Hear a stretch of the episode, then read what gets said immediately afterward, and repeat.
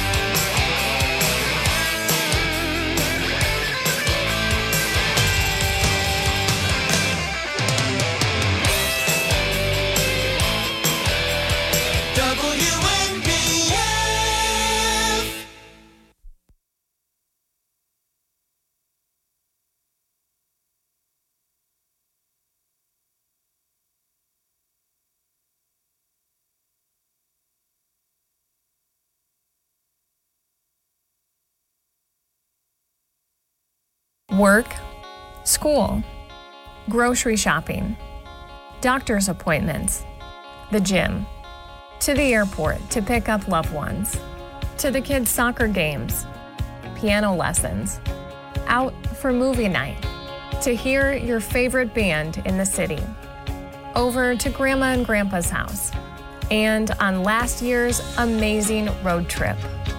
Your vehicle takes you so many places. Protect it. When you leave your vehicle, remember to always take your key, key fob with you and lock the doors. If you suspect auto theft, contact the National Insurance Crime Bureau at 1 800 TEL NICB. That's 1 800 TEL NICB or visit our website at www.nicb.org. A public service message from the National Insurance Crime Bureau. This is News Radio 1290 WNBF News. Cloudy through mid morning, then gradual clearing, high near 84. Mostly clear tonight, low around 59. Mostly sunny Thursday, high near 79. Repair work is underway on crumbling concrete sections of a railroad, railroad bridge in the city of Binghamton. A report released in August concluded the Norfolk Southern span over Glenwood Avenue had significant structural or safety concerns that needed to be addressed by the railroad. Crews from Vector Construction of North Dakota have been working on the bridge for the last couple of weeks.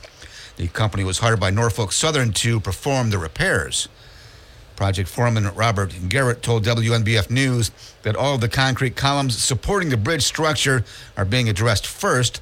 Then workers will move to the top section of the span to repair the other walls. Work on Glenwood Avenue is expected to continue over the next several weeks. A broken sanitary sewer line that resulted in a discharge into a town of Union Creek was linked to a recently installed utility pole. Workers at a town building in Wayne Street spotted discolored water in the creek in Endwell on Monday. Town Public Works Supervisor Lou uh, Caforio said the source of the sewage discharge could not be immediately determined. Crews on Tuesday morning began working to pinpoint the source of the problem. They eventually determined the broken sewer main was in front of a house on Watson Boulevard near North Seward Avenue. Caforio said the trouble appeared to have been caused by a new utility pole that was set in place about a week ago. Sewage from the damaged main apparently poured into a storm sewer line, which carried the discharge to the creek about two blocks to the south. Crews from the Ocano Electric Company worked to keep the pole in place while excavation operations were started to get access to the broken main. Traffic along the busy section of Watson Boulevard was slowed because one lane of the street was closed for the repair project. Caforio said people who lived in nearby homes weren't affected by the work. The amount of sewage discharged had not been determined. A neighbor who witnessed nine year old Charlotte Sena being rescued in upstate New York is describing the scene as right out of a movie. Carol Brown says her first thought was maybe it was a drug bust. Instead, officials had traced a ransom note fingerprint to the suspect's kidnapped kidnapper's camper. Charlotte's discovery on Monday ended a two-day search after she disappeared during a family camping trip. 46 year old Craig Nelson Ross Jr. was arrested Monday. He was arraigned overnight on a charge of first degree kidnapping and is being held without bail. A message seeking comment was left with the Saratoga County Public Defender's Office, which represented Ross at his arraignment. An enhancement has been made to the existing New York State Move Over law sponsored by Senator Leah Webb, extending the law to all non emergency vehicles stopped on the roadway. This is in addition to the existing law providing increased protection for motorists and emergency responders alike. With this enhancement on the Move Over law, the aim is to decrease fatalities and serious injuries due to crashes involving a stopped or disabled vehicle on New York State roadways. Senator Leah Webb noted that personal vehicles stopped on the sides of highways remained a safety hazard, with nearly 300 drivers being struck and killed roadside annually. From 2016 to 2020, 37 individuals lost their lives outside disabled vehicles in New York.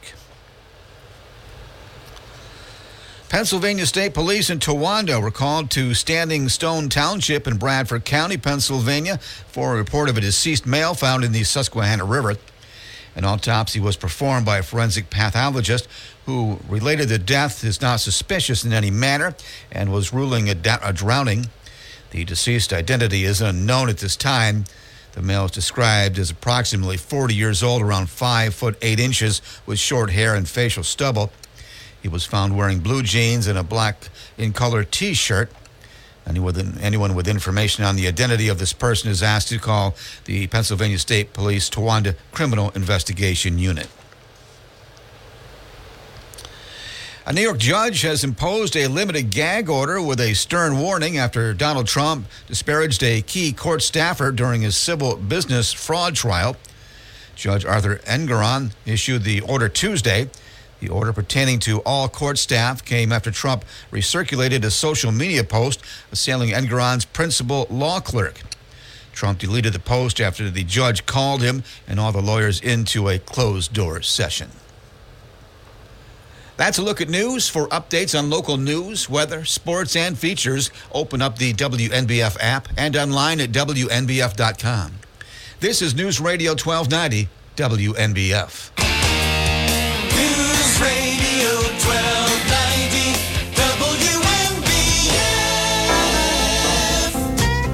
Bob Joseph. This is Binghamton Now for Wednesday, October 4th, 2023.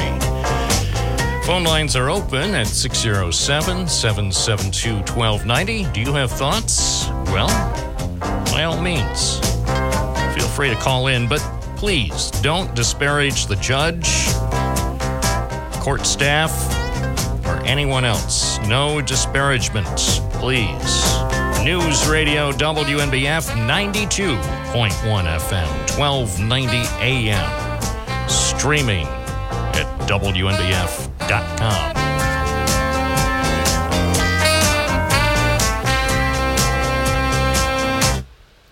And uh, congratulations to Kevin McCarthy for making history. I give him a lot of credit. He acted to keep the federal government open, knowing full well he would probably lose his coveted post as Speaker of the House. And even though, even though he no longer has his leadership position in Congress, he still has to be viewed as, in, in some ways, a hero. He certainly is imperfect. Most heroes are not perfect, but he kept the government working along with his Democratic partners and some Republican partners. So that's sometimes what you have to do. make a tough decision, deal with the consequences. And he did. I don't think there are many people in Congress who would have done what Kevin McCarthy did. Now, people can come up with their own thoughts as far as should things have been done differently over the last week. Well, yeah, probably things should have been done differently, but it's. Uh,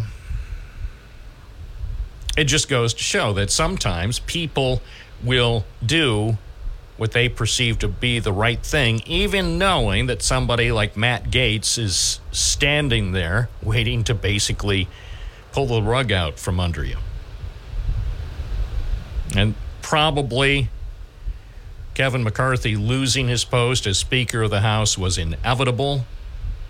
The fact that they had so much trouble Republicans were so divided early this year that it took multiple votes before finally a speaker was elected. And then the deal he had to make with the Devils.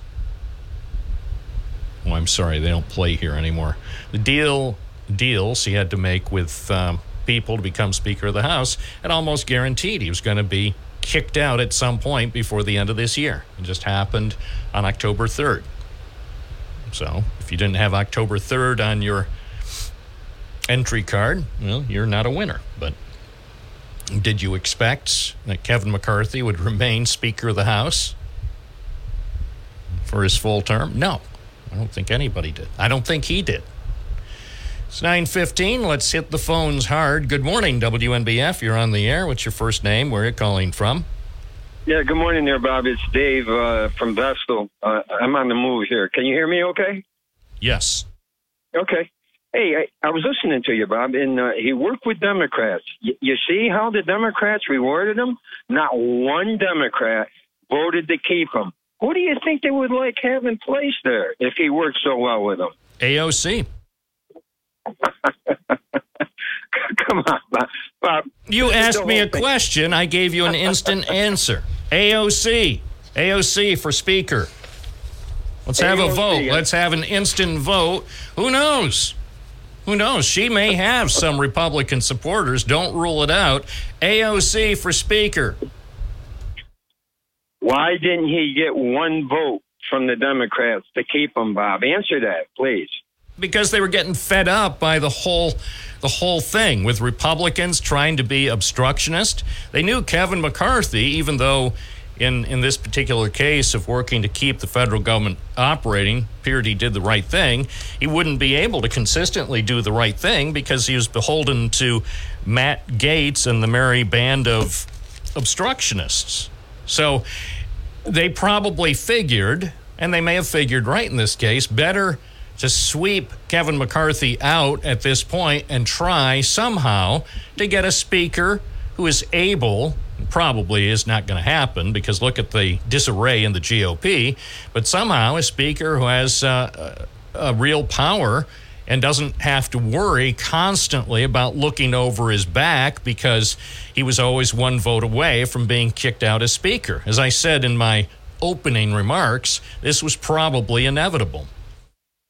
No, it wasn't smart on the Democrats' part because they ate his lunch, basically, Bob. They they got a lot from that. They got a lot done with him as speaker, Bob. So it, it was kind of stupid for them to vote him out. Who knows what they may get now? Oh, I agree.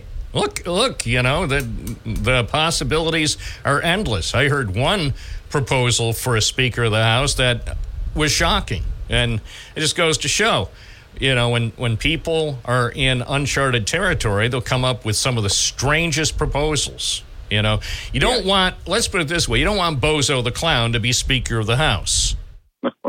Yeah, well, we don't want AOC, Bob, another overzealous communist. Do you really want She's not a communist. She may be zealous, not overzealous. and she also represents many people in New York State. So, I mean, now obviously her district is just a single district, but I submit to you, Dave from Vestal, that AOC reflects the, the views of millions and millions of New Yorkers. And that's why I think she would have tremendous support from people here in the Empire State for her uh, role as Speaker. I wish her well.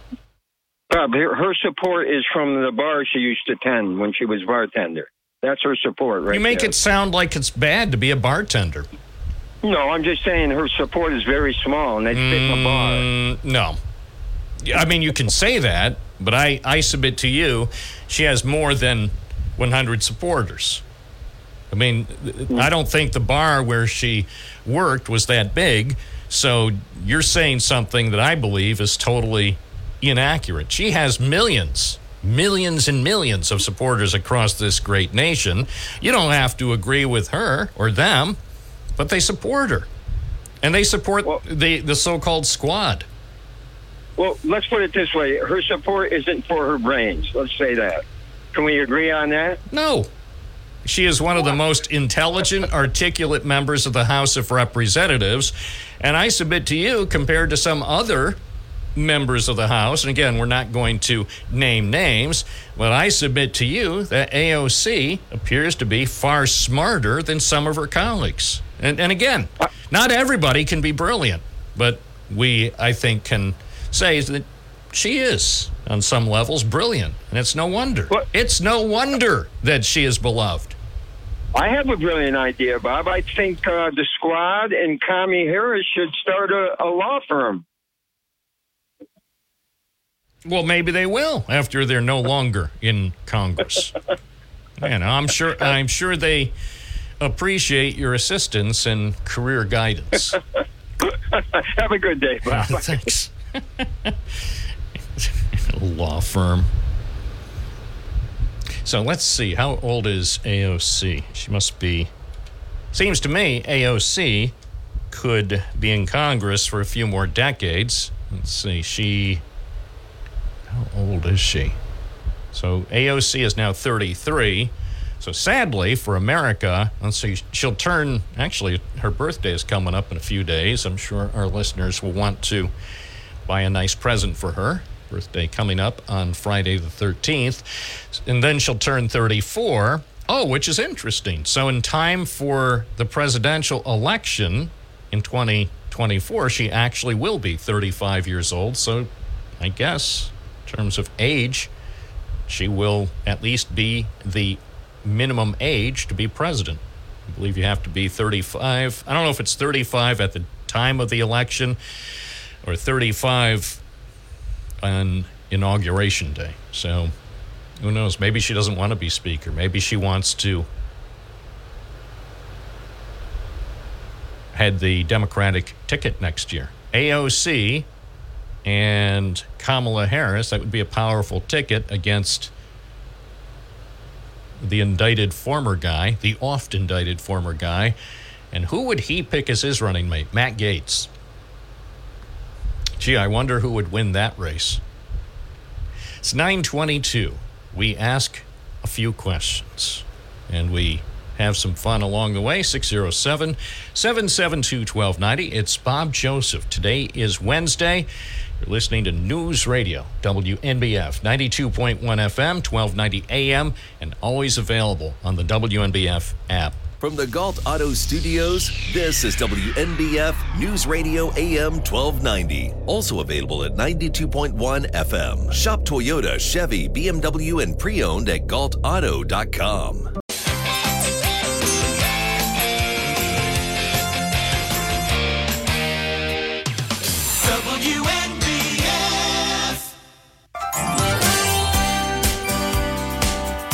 providing you with the best solutions of your lifetime. The KSO Insurance Weekly Spotlight with Karen Sweet O'Neill on News Radio 1290 WNBF. And this live segment is sponsored by KSO Insurance Solutions. Good morning. Good morning, Bob. Oh, it's How foggy. Oh, it's I'm fine, but I I almost got lost in a fog. I'll tell you what, it looked like it rained last night. It was so wet on the Ooh, yes. sidewalks and everything. This Yes, there was uh, a lot of Mountain Dew out on the lawn. Mountain Dew. Ugh. Yeah. I mean, not not the highly caffeinated, highly sweetened beverage from the Mountain Dew company, the traditional Mountain Dew. A lot of people like Mountain Dew. They do. Dentists, especially. Dentists have said Yes, that uh, they they're a fan. they would encourage their patients who chew gum to drink at least 30 quarts of Mountain Dew a week. No kidding. I'm kidding. I'm kidding, kids. Don't don't drink that much Mountain Dew, please. Mm, Please okay. use use anything responsibly. That's my guidance. Everything in appropri- in moderation. Moderation. yeah. So you uh, promised yesterday that you had some good news about upcoming changes. Uh, dazzle me with the good news. Well, I said there would be news and some good news with the changes for Medicare um, Advantage plans and Medicare Part D prescription plans going into 2024. And we're talking about it because annual open enrollment period for people that are on Medicare, of course, starts October 15th through December 7th. And that's the that's the time period that we review people's existing coverage and then look at what their coverage is going to change to as far as their plans and then determine should they stick with what they have or should they move forward into a different plan that may be more advantageous for them and all of it is effective January 1st. So good news. Good news are is that, you know, there are price negotiations for 10 top prescriptions that will begin in 2024 and they're prescription uh, drugs like uh, Jardiance, Eliquis, and those are very, very costly copays for people that need them, and they're very popular prescription drugs and supposedly work very well as as well, which is a good thing. However, the price tag on those copays, Bob, for those prescriptions can be just cost prohibitive for some people. So, in the negotiations with the Inflation Reduction Act, that was one of the outstanding uh, protocols that's going to start, but it's going to start in 2024. And it's going to allow Medicare to negotiate those 10 top uh, prescription drug uh, copays. And just yesterday, this is also good news, the um, insurance companies, the pharmaceutical companies, decided to um, not uh, appeal this decision and decided that they would go ahead and allow those negotiations to begin. Uh, the not so good news, even after the negotiations, these copay reductions aren't going to take effect until 2026, at least on the books. I'm hoping we're going to see it maybe in 2025, but still, at least it's something to look forward to. And, you know, it's a reduction, and anytime we see a reduction in copays for Medicare beneficiaries, it's a good thing. Also, the new prescription drug plans that are on the market. This is why people need to shop this every year and their Medicare Advantage plans because when you have prescription drug coverage and you're on Medicare, there's a formulary. Formularies, Bob, are a list of medications. And in those formularies are a tier system. So there's five tiers and tier and that's what they place the um, the prescription in. So tiers one and two, with let's say WellCare, are a zero copay or a five dollar copay. But any tier uh, prescriptions that are in tiers three, four, or five, well, those are brand name and specialty drugs, and that means you're going to pay 25% copay for those prescriptions, and that's a big ticket. However, that's why we do this because last year, and there's also a deductible attached. Last year, the deductible for tier three, four, or five medications, medication tiers, was 505, $505. That's big. This year, excuse me, 2024, they have raised that to $545. Not good. And that's another reason why you need to look at your prescriptions. You need to look at what these copays are going to be. And did they put that preferred or the, did they put that generic into a tier three? Because what they do, Bob, is they play with the numbers, and they being the pharmaceutical companies, the insurance companies. So let's say um, WellCare, a very popular Medicare Part D prescription plan, was twelve dollars thereabouts a, a month in the premium. That's the amount of money that you pay for the coverage. Well, next year they dropped it to almost a little less than four dollars a month. That's a pretty big reduction. Again, good news. However, what often happens is they drop the premium coverage, but they um, put that tier two drug into a tier three, and now instead of no deductible, you have a $545 deductible. And so that's how they make up the money. So it looks from the get go that it's a really good deal, but it may not be so. So, and of course, Medicare Advantage plans, they come out every year. They change their plans every year, a lot of times for the better, but sometimes not. So you just need to shop your coverage because you can't change it beyond unless you're in special circumstances beyond that six week period. So we're very, very busy. That obviously in the fall, and uh, we're taking appointments between October 15th and December 7th. And you bring in what you have. We shop it and say, okay, this is what it's going to cost you going forward. Here's the changes in your plan. How did it work for you? And do you want to stay on it?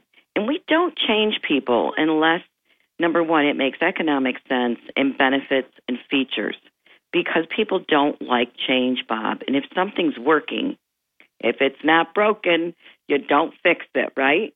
But if it is going to be broken, you want to know that ahead of time and then just get on a more appropriate plan, whether it's financial or benefits and features or a combination of both.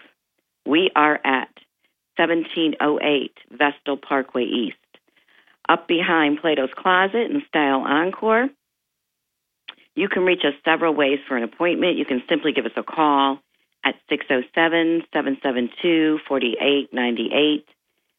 You can Google us at KSO Insurance. All of our contact information will come up, including our website, or simply go to the phone book. If you missed our phone number, we have a big display ad under insurance in the yellow pages. All right. Well, that is good news. I appreciate the information.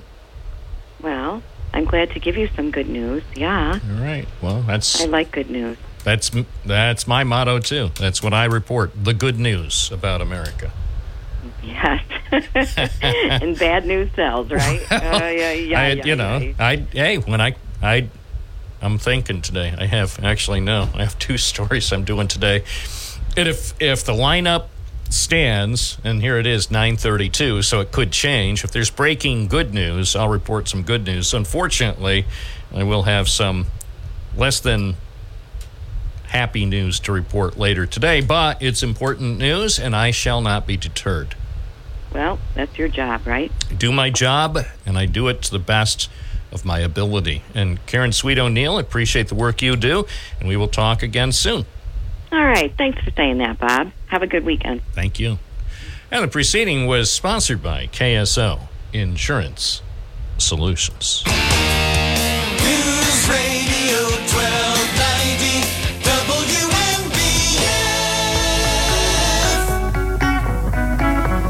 WNBF. Welcome back, my friends, to the show that always ends at noon Eastern Time. Bob Joseph live, doing the work others would like to do. I am doing the job that so many people around the world would love.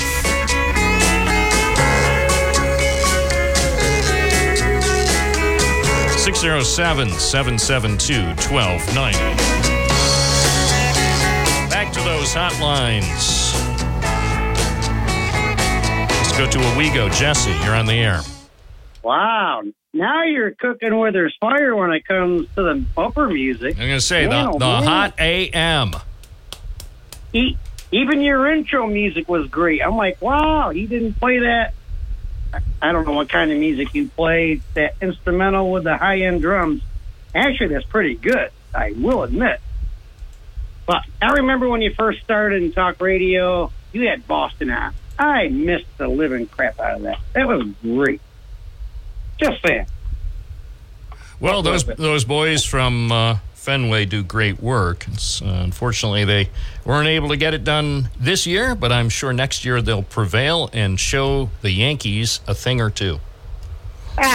next year, 2024 World Series, it's going to be the Mets versus the Red Sox, and it's go, going to go seven games. And Game Seven will be scoreless for 14 innings. Then finally, finally in the ninth inning, Red Sox will I- score score a run, and then the Red Sox will become world champions once again.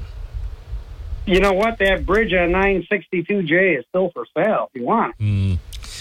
You know, I I ask myself, Jesse, why? Why won't they remove the 962J sign? Why do they leave it there every day, mocking people, knowing full well that sign is not authorized under the New York State DOT sign guidelines? I say, yank it down, yank it down, and then send it to me so I could have it in the newsroom. There's a song by Genesis, and it's called "The Land of Confusion." There you go. I mean, how else can I phrase it? yeah. you know gosh. what? Uh, here's why I'm calling in because uh, yesterday, of course, was my 60th birthday. Oh, yes. I Happy heard- birthday again. Did you celebrate irresponsibly? Uh, yes, I, I actually did, uh, and I'm not paying the price. Not too bad. Well, you know, after after a few decades, you start to learn certain lessons and techniques to celebrate, but not to the point of being absurd. Yeah, yeah, yeah. I, I, I, I learned, as you say, how to do things moderately. Yes. And by the way, uh, yesterday was like, holy smoke. Uh, have you ever heard the years in history? I was listening to Don Morgan on his first news, and I'm like, holy crappers, man. I must have been bo- born on a very violent day. I'm like, isn't there anything positive that came out of October 3rd? I'm like, Don, can't you bring something positive out of it? And I didn't really hear anything positive out of it. like, wow. Oh, if you look through history, if you look through history, if you focus on any specific date, you can find all sorts of bad things that happen on a particular date and all sorts of good things. So it depends depends how deep you want to go. They uh, there's a there's a kid in New York. He works at uh, a station called WCBS. It's a noted news station. They call it 880 News. They don't call it news radio anymore because they're ashamed to be on the radio.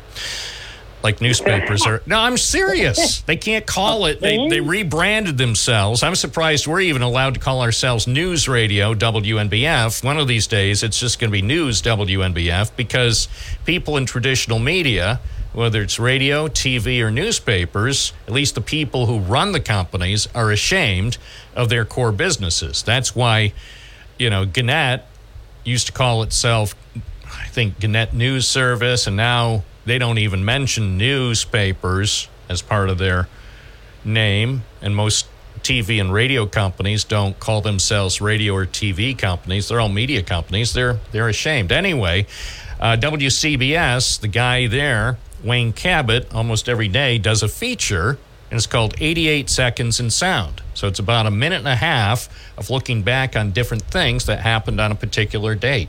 And I I try to catch it most mornings, and it's fascinating to me. Like um, on this date in history, October 4th, uh, I believe it was 2020, the former guy, who was yet to be former, returned to the White House um, in a little helicopter that took a circuitous route from uh, Walter Reed Medical Center so he could land at the White House at almost 7 p.m. on the nose. So he, he commandeered all the network newscasts so he could come back after being treated for COVID and then rip off his presidential mask on live TV to show his disdain for guidance from health experts. So that's what happened on this date in history. But, you know, so yes, bad things happen on every day if you if you look back or if you're looking for good things, I'm sure something good happened on October 4th. The best thing I can tell you, and this is my advice, don't go to Walter Reed. Pray to God that you never end up in that place. Well, all I'm going to tell you about. Well, all, all I'm going to say now, now here's Yeah. the thing: if you're a member of Congress or the commander in chief or a member of the commander in chief's family, the type of care you get at Walter Reed differs from the rest. I would have to look up who Walter Reed is because uh, didn't sound like the nicest guy on the planet based when I was there. How long gonna He say? was there? Walter Reed was at the hospital? He must have been. Well, they named it after him, didn't they? He, well, usually they don't. name something. They don't name something f- for someone until after they've died. Well, that explains it. Well- There, there you go. Oh. Walter, uh, I, I have to look it up now because uh, now you've got me curious. I have no idea Well, who Walter Reed was. some- There's got to be something about him. Well, maybe he invented the first filter cigarette. I don't know. I just don't know what. I'm, I'm desperately here. Uh, Wow. let's see. Filter Walter cigarette, uh? Walter Reed's clinic. Hmm. Well, I don't know. Anyway, it's it's, it's sort of a moot point. I'm sure. I'm sure he did the best he could do, and you know. Oh, here it is. It's. Uh, he was a U.S. Army physician and sergeant who led the team that confirmed that yellow fever is transmitted by mosquitoes rather than direct physical contact. So, Walter Reed, I'm looking at a picture of him. He died at uh, the age of 51 in 1902, and uh, he uh, apparently was viewed as a very intelligent physician and researcher. So, Uh, that's the story, kids, of Walter Reed. There's an old story in a cassette tape that I think is still out there somewhere. If you can find it, it's called "Dead Doctors Don't Lie." Well, I will say this over the years, there were a lot of doctors who actually recommended that their s- patients smoke tobacco cigarettes. So think about that. That puts some things in context. I mean, if you look back into the 50s and 60s when newspaper or when cigarette advertising was still legal, you see a lot, of doctors recommended, mmm, delicious, delicious, nutritious cigarettes. It'll it'll help your throat, you know, according to Doctor Bob. And I'm thinking, yeah, exactly. I, I mean, it's it's weird. You know what? Speaking of weird, boy, we get off onto a, a number of um, different topics. I was looking at a newspaper ad from 50 years ago, and they came up with a cigarette. And this is in 1973, and I can't help you about this because I never smoked tobacco. I have no idea what it might be like to smoke tobacco. It sounds like fun. But in 1973, some cigarette company came out with a variation of their uh, their uh, smoke sticks called Twist, and it was a lemon flavored cigarette. I can't imagine that. Yeah, well, it didn't it didn't go anywhere, but I they had an ad. It was 50 years ago this week in the evening press. There was a big ad for mmm twist cigarettes. Cigarettes have taken a new twist, and I'm thinking, I don't know. I don't know. If if I had known about it, of course, back in the day, I was too young to be smoking cigarettes, tobacco that is, and um, I I don't know if I'd known about lemon flavored cigarettes, I I might have taken up the tobacco habit, and my life could probably be changed. I probably wouldn't be here today because if I had started smoking lemon cigarettes in 1973, my guess is I would like them so much that I'd be dead by now. 1973. well, there was a lot hmm. more things going on than that, Bob. Oh. Delicious lemon cigarettes. Enjoy. I mean, And the now if they came up with like Reese's peanut butter cigarettes, like a, a mix of chocolate and peanut butter for cigarettes, I probably would be up to seven packs a day. Of course, in New York State, I wouldn't be able to afford it. What do you know how much a pack of smokes cost now in New York State? Is it up to was it up to eight dollars now? I mean, the prices. No, four, 14 bucks. Fourteen dollars for what? A carton? No, a pack. A pack of smokes is fourteen dollars in New York? Yeah. Oh my Yeah, gosh! Oh, yeah. Oh, yeah. You had to look up Newport. Yeah. How can people afford that? I have no idea. Somehow they have a way of doing it. Well, That's why people need $20 an hour. You know what? The best thing I like about my cheap beers is they're cheap. well, I've heard that. Thank you, Jesse. Uh, 945. We do have our phone. Fun, though. We do have our phone, though, too, at 607 772 1290. Bob Joseph presiding over. This is kind of the Seinfeld show of radio some days. It, it feels almost like a show about nothing. Although we can talk about something if you have local issues you'd like to talk about or even national politics, you can talk about it. Yes, that phone line is yours. 607 772 1290, Wednesday morning, live on WNBF.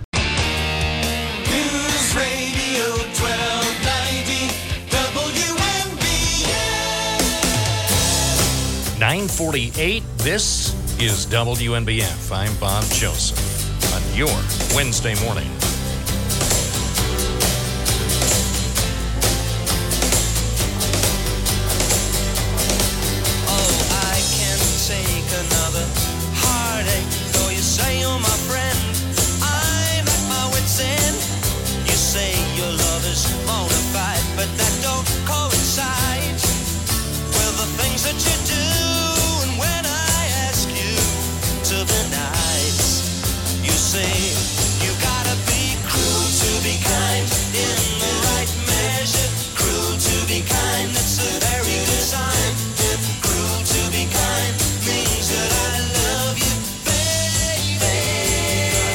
Have to be cool to be kind.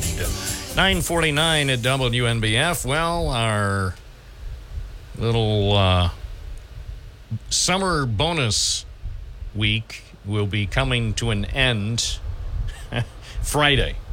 So don't don't worry. We still have uh, looks like another day and a half or so, maybe almost two more days of uh, fairly delightful weather. But then into every life, some rain will fall, and that will start on Friday. In fact, at some point there could be some heavy rain. So let's dive into the forecast from the National Weather Service. First, as you perhaps have noticed, there is some patchy, dense fog still around the Binghamton area, and that may be with us for another hour or so.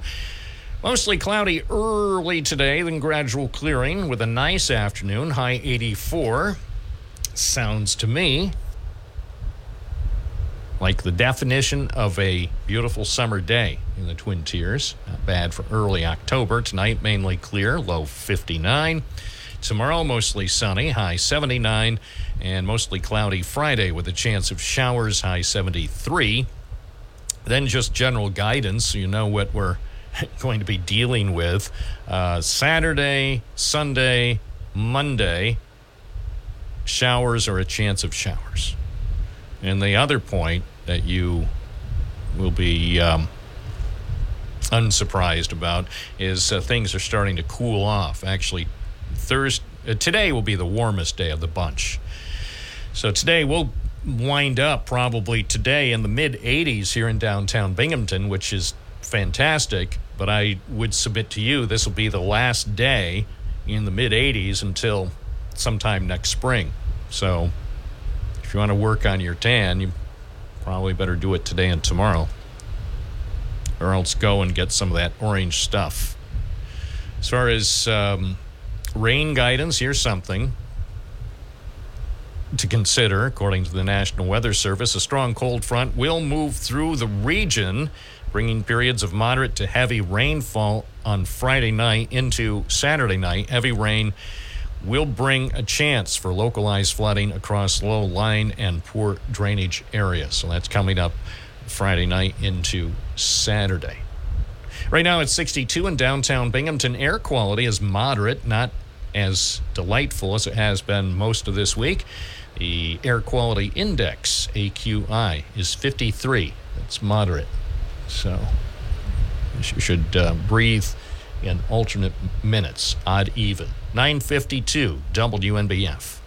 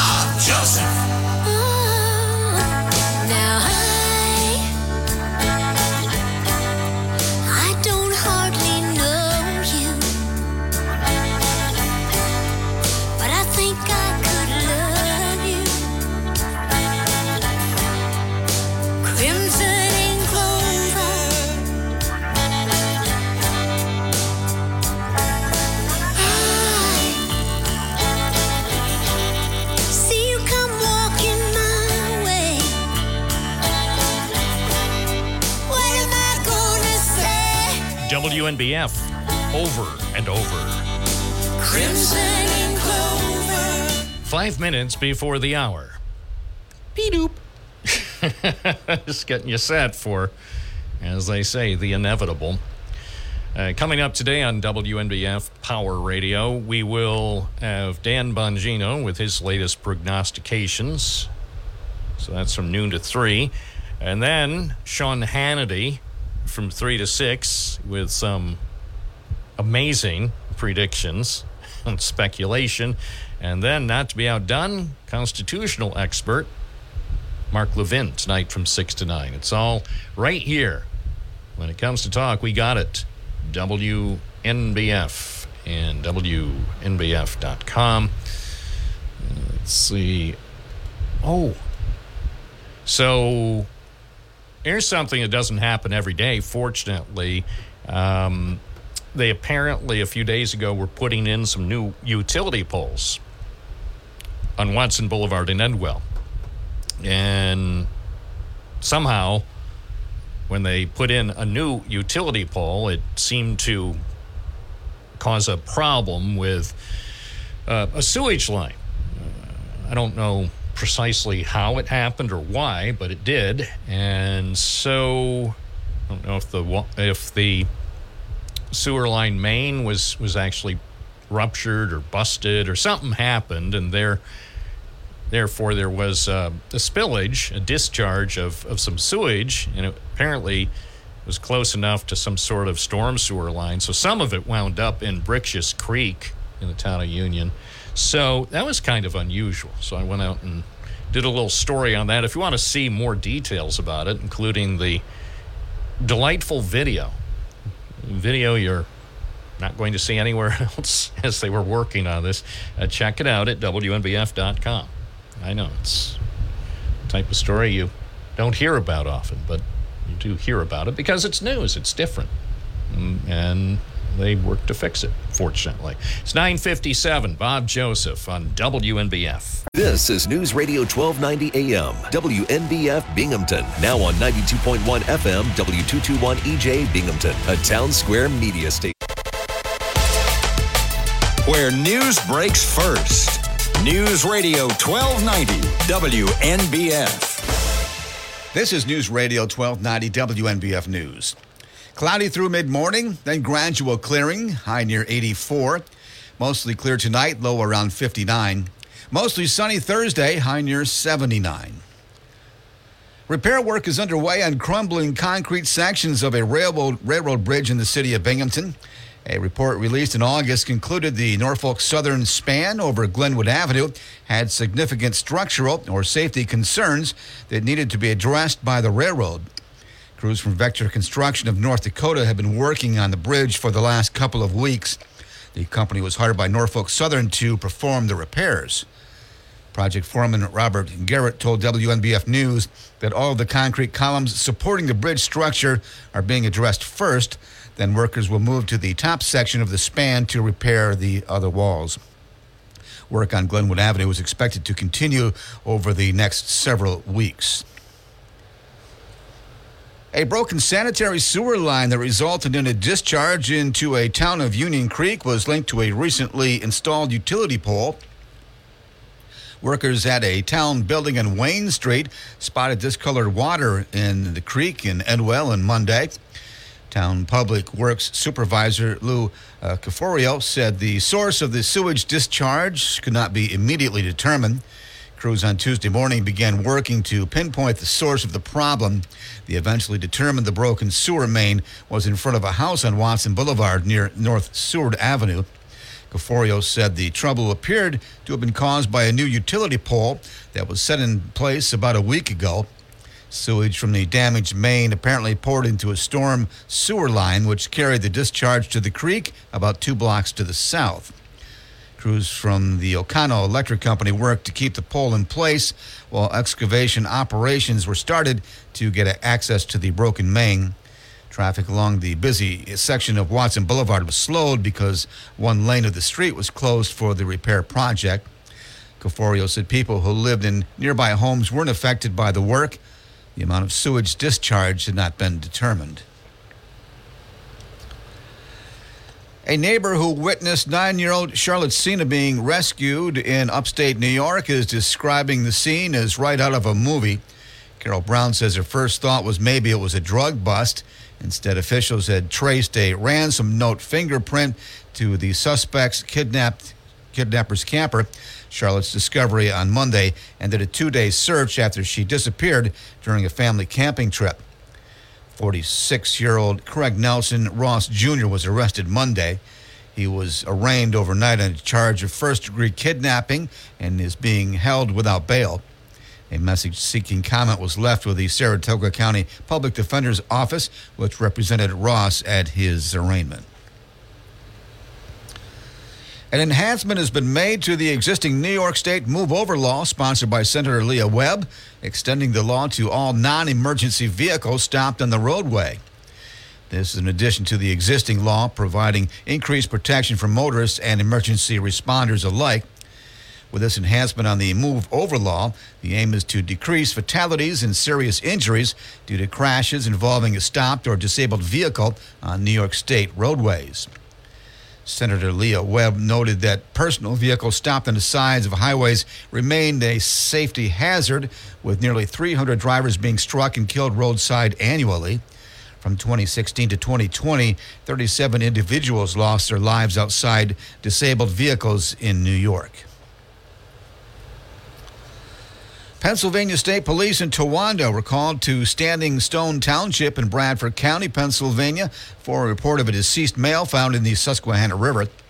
An autopsy was performed by a forensic pathologist who related the death is not suspicious in any manner and was ruling a, da- a drowning. The deceased identity is unknown at this time. The male is described as approximately 40 years old, around 5 foot 8 inches, with short hair and facial stubble. He was found wearing blue jeans and a black in color t shirt. Anyone, with information on the identity of this person is asked to call the Pennsylvania State Police Towanda Criminal Investigation Unit. A New York judge has imposed a limited gag order with a stern warning after Donald Trump disparaged a key court staffer during his civil business fraud trial. Judge Arthur Engoron issued the order Tuesday. The order pertaining to all court staff came after Trump recirculated a social media post assailing Engoron's principal law clerk. Trump deleted the post after the judge called him and all the lawyers into a closed door session. That's a look at news. For updates on local news, weather, sports, and features, open up the WNBF app and online at WNBF.com. This is News Radio 1290, WNBF. From the Gault Auto Studios, this is WNBF News Radio AM 1290. Also available at 92.1 FM. We sell the ultimate driving machine at Gault BMW. News Radio 1290 WNBF. Good morning, Bob Joseph live, another hour coming at you from News Radio WNBF. I got some troubles, but they won't last. I'm gonna lay right down here in the grass. And pretty soon all my troubles will pass. Cause I'm in shoo shoo shoo. Shoo shoo shoo. Shoo shoo shoo shoo shoo shoo. Sugar Town. Indeed, you are, Nancy. Good morning, and uh, it's 10 past the hour. 10 past the hour with Bob Joseph here at WNBF, your station. We've been doing this, it seems almost a century, so we have no intention at the moment of stopping. I was going to talk about you know who, but suddenly, suddenly, a bright shiny object appeared in front of me, and it's cinnamon rolls. Thank you, New York Times. Cinnamon rolls. Look at this. A whole page. Cinnamon rolls with a surprise twist. So, at least for the next two minutes, I'll try to avoid talking about you know who. Back to the phones we go. Good morning, WNBF. You're on the air. What's your first name and where are you calling from? Patrick from the town of Binghamton. Morning. How you doing this morning, Bob? I am well. How are you? I am well, and uh, but I'm very concerned with the uh, district attorney position, and uh, you know, I'm worried about the money. You know how they say, follow the money, and um, you know, Battisti brags about having thousands of clients that he's defended, and going forward, if he was the district attorney and any of these cases came back up, they'd all have to be handled by a special prosecutor. And uh, I'm hearing a half a million dollars or, or, you know, ridiculous amounts of money. So, once again, the money is a big issue here. And, uh, you know, and you and I have spoke before about his still unwillingness, apparently, to come on your show. So, um, what do you think about all this? Well, I think he should come on the program and we could talk about that and other things. He's, as he knows, and I've talked to him off the air as well as on the air, he, he knows he's always welcome here. We, I will say this I mean, we don't talk very often, but when we do, it's always cordial and we have a good, I think, a good professional relationship. So, I'm I'm not going to rule out that he won't be back on the program at some point. I I mean, he knows he's welcome. This is of all the places in Broome County, this may be one of the most welcoming places for anyone.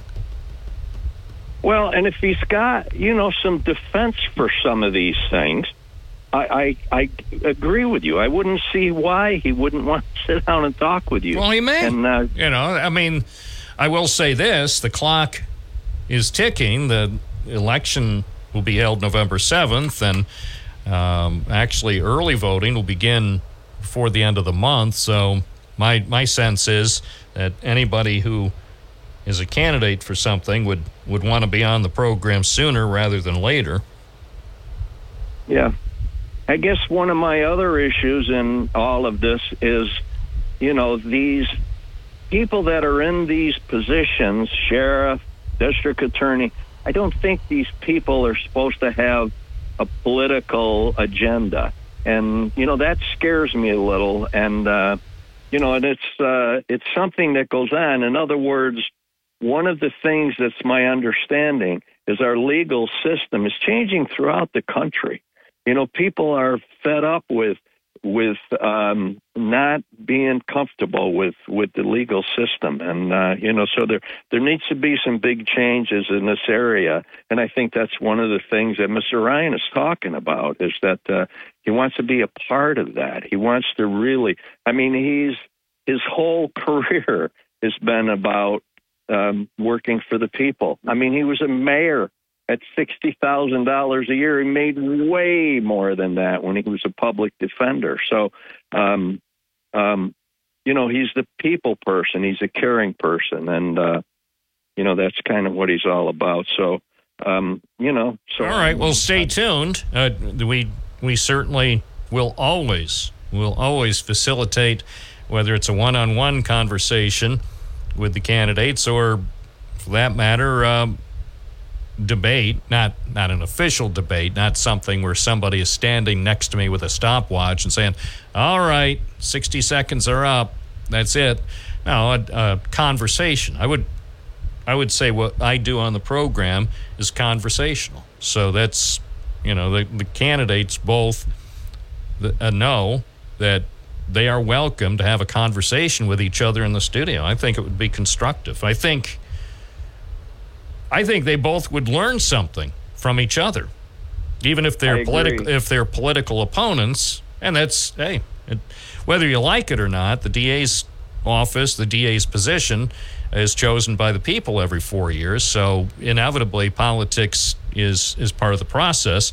But even if you're a political opponent, hearing what your opponent has to say could actually be helpful. So I appreciate your call. Thank you so much. It's 1016. This is Bob Joseph, just trying to help. 607 772 1290. You're listening to WNBF at 92.1 FM, 1290 AM, streaming at WNBF.com.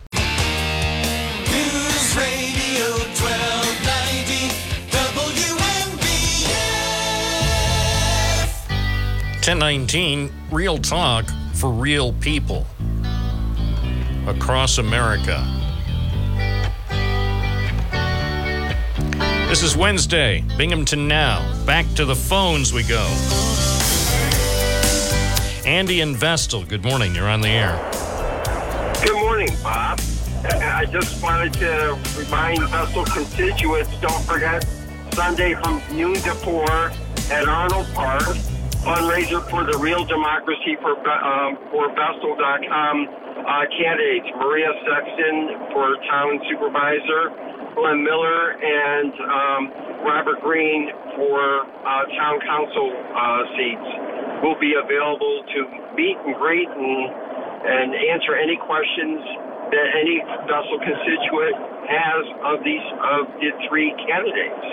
And it's a very important. This is extremely important election. There's a lot of issues in Vestal that have has not been addressed for many many years.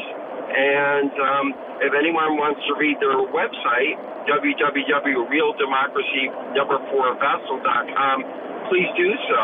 It, it, so it shows platforms and the, platform as well as what they are planning, what they would be planning to do starting January 1.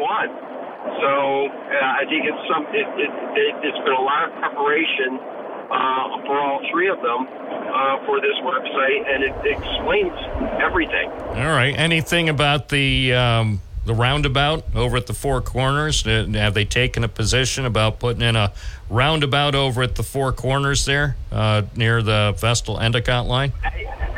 You might have to ask um, uh, the former Mayor Ryan because he knows about roundabouts.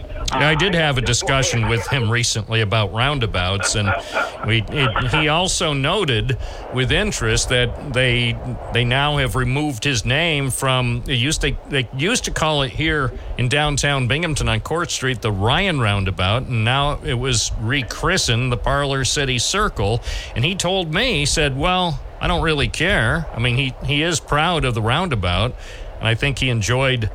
being associated with it for a decade, but with the renaming, he didn't he didn't seem to be that bothered. I if it was me, if it was the Joseph Roundabout and they changed the name, I I would have taken it hard. I have a question.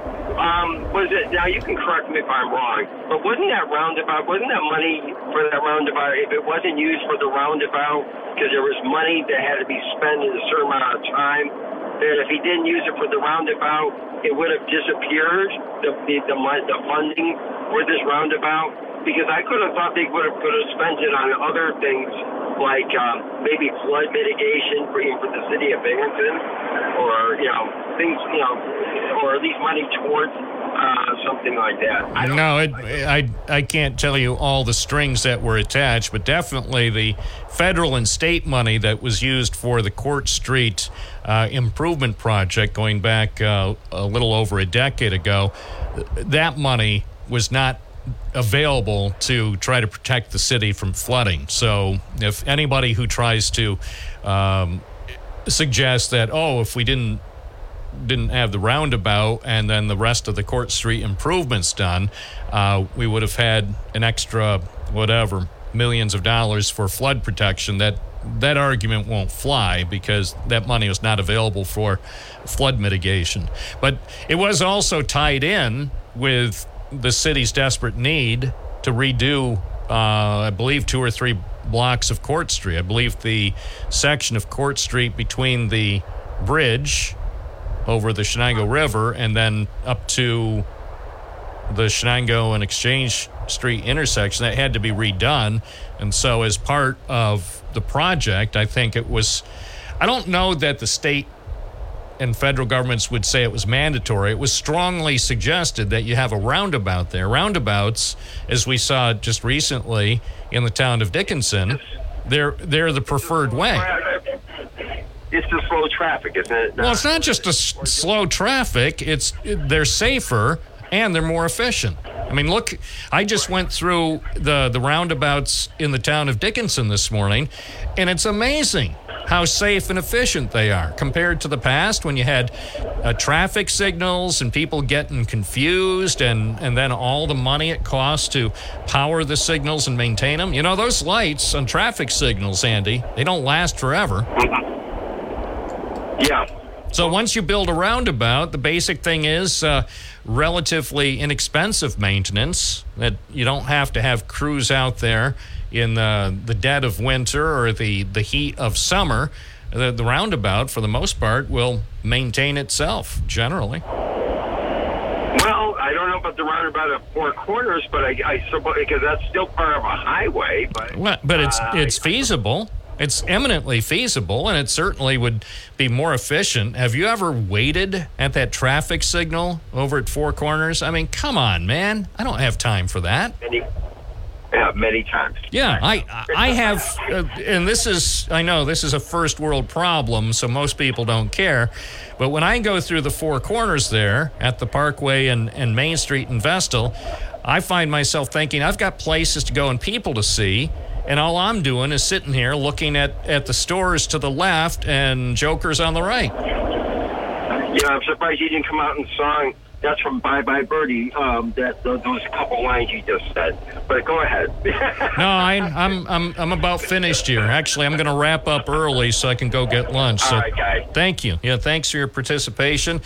Thank you, everybody. Sorry that I I'm completely out of content now, so I'll I'll just leave early unless we get a phone call. Otherwise, it's been a pleasure. Thank you, Bob Joseph Live. I know uh, most days I have three hours worth of content, but today, I don't know. I guess I. I guess I'm talked out. I'm sorry. WNBF Binghamton.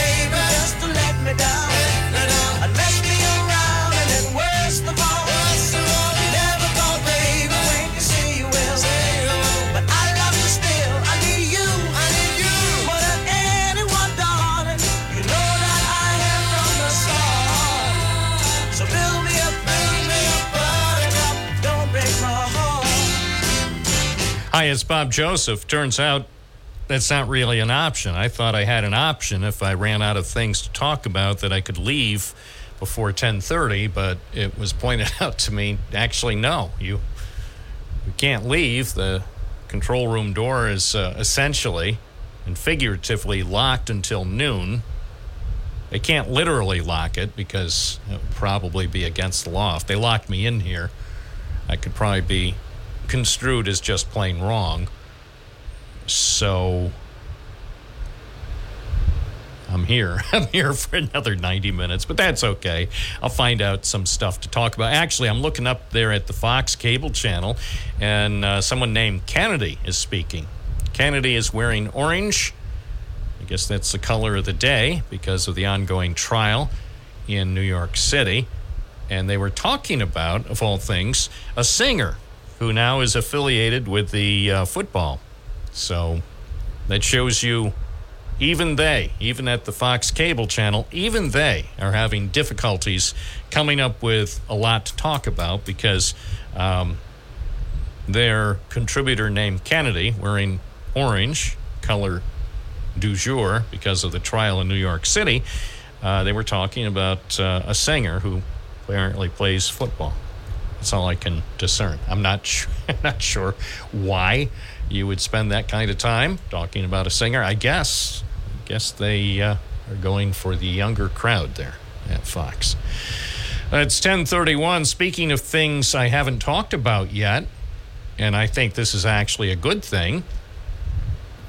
Narcan, naloxone, it saves lives. We have covered this before on the program. I actually, um, over the summer, uh, picked up a free naloxone kit. So,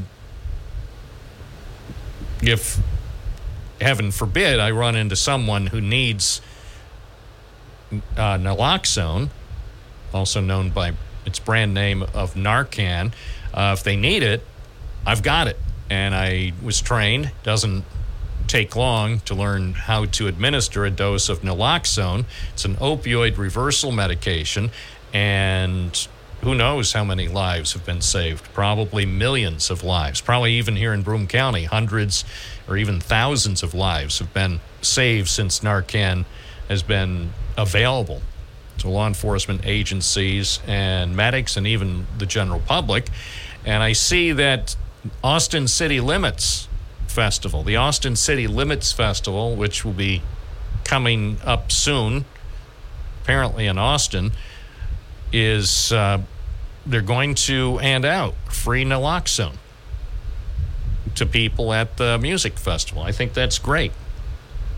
So, uh, a nonprofit that tours music and art festivals will hand out free naloxone. They're going to set up a booth at the Austin City Limits Festival, and that's a good thing. I think they should have that option available everywhere. I mean, even say at the Spiedie Fest or at golf tournaments or even at sports events, baseball games or hockey games, they should have naloxone at hand just in case, not because we expect anyone to need it, but just in case. It's 1033 at WNBF. I'm Bob Joseph. Let's go back to the phones. Good morning. You're on the air. What's your first name? Where are you calling from? Well, it's John from Binghamton, Bob. Hi, John. How are you Uh, today? Oh, good, good. Um, I, I seldom recommend anything to anybody, but I think uh, people that are interested in civic affairs locally should view, and it's on YouTube, ECTV, the Scranton City Council meeting last night. Uh, the place was packed, and they should listen to the engaged citizens of Scranton because many, many of uh, there's many similarities. Of course, the state governments, the way they operate, are vastly different. But uh, the issues down there, first of all, you know, 30, 40 years they've been, uh, you know, the same old stuff. But one speaker, Lee Morgan, uh, got up and he actually blamed the citizens for continuing to elect uh, these people on the basis of uh, you know glad handing at uh, spaghetti dinners and and things like that. That that the failure of the city of Scranton was the failure to elect people uh, that could do the job, and he he castigated his his fellow speakers there for putting up campaign signs for for people uh, that they knew all well and good were uh, you know more of the status quo uh, than before. So it, it, it's very because they have a young mayor down there. They have a female mayor uh, who's not from Scranton, who came into Scranton, and she was fairly charismatic, but she's dumber than a box of rocks. And I was going to go down there last night, uh, but the people that I, I wanted to see haven't been there recently, but they were there last night. But it, it's very, very interesting because uh, they created a lot of authorities at Scranton. One, they have a, a, a water and sewer authority that they created. The money was taken out of there uh, systematically, and now uh, it's been offloaded to a to a private uh, concern, and uh, just just scandal after scandal. Uh, they have a 2.5 wage uh, tax there, and uh, you know many many local residents uh, stuck with the community. This is sort of like Binghamton used to be. Wait, hold Oh. on. Hold on. I'm just uh, just punching up a random spot here from their um, Scranton City Council meeting last night. I just want to hear how the audio is. Yeah. For some of the pieces we were already planning to do with these funds, that would be great. But I don't want to be super optimistic there. It takes a lot to reach that disaster threshold. Okay, that's the mayor of Scranton. But interestingly, I, I've taken a quick look at at random segments of this production from the Scranton City Council meeting. The disturbing part of this from ECTV, which can be found on YouTube, and it shows the Scranton City Council meeting from last night, is it's professionally produced. It has um, a well designed, some would say almost slick open, and the video, the cameras, I don't know how many cameras they're using, appears maybe two or three cameras, maybe more. Um, graphics, when they're referring to something, and in this case, the mayor is talking about spending money for pools or different things. Uh, they put graphics on that make it crystal clear what they're discussing. They even have her, and I have paused it uh, for the moment on a little box insert, but it doesn't uh, obstruct the numbers that are are being discussed. So, in in other words, I find it very disturbing that they're putting forth such a very user friendly and viewable professional production when governments here in Broome County are unable to do that. I uh, maybe John, you can help explain to me why in Scranton the city council meetings are so user friendly, easy on the eyes as far as professional uh, cameras and angles and lighting, plus graphics, and uh, even as we just heard, beautifully sounding audio. Why why can't that be done in Binghamton? Well, uh, look no further than the Broome County Legislature. You know, th- this is a half a billion dollar a year government. They meet once once a month for less than an hour and uh, have no citizen allowed for no citizen input. Uh, and they don't even put the damn thing on TV. Yeah, this is supposed to be Bob. This is supposed to be the home of innovation. and and and you know what's interesting? We've actually gone downhill. I mean, the city used to have a video switch box where uh, a city employee uh, used to switch uh, the the the uh, cameras, limited limited production. Yeah, it wasn't it, wasn't high quality, but it was better than what they have now.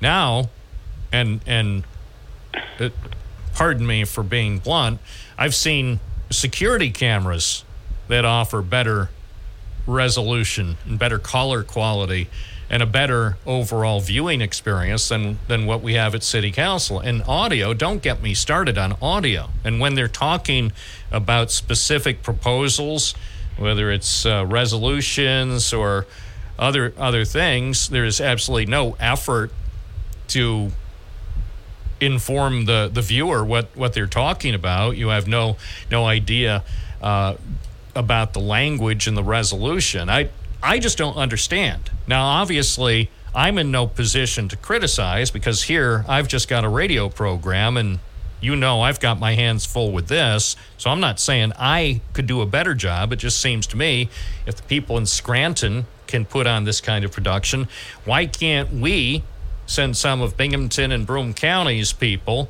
down to Scranton one of these nights? Maybe they could carpool, maybe and take some of their colleagues from Johnson City, Endicott, and Vestal and maybe some of the other municipalities. Oh, heck, even Tioga County and and Owego. They they all uh, van pool down to Scranton City Council and take notes to see how to do it. They even have on the opening shot here. It looks like uh, um, maybe it's a static shot of of the control room. I mean, it it looks for all the world, it looks professional. I don't I don't know how if we're the valley of opportunity and the land of innovation, how, how they have us beat on on the quality production of a government meeting.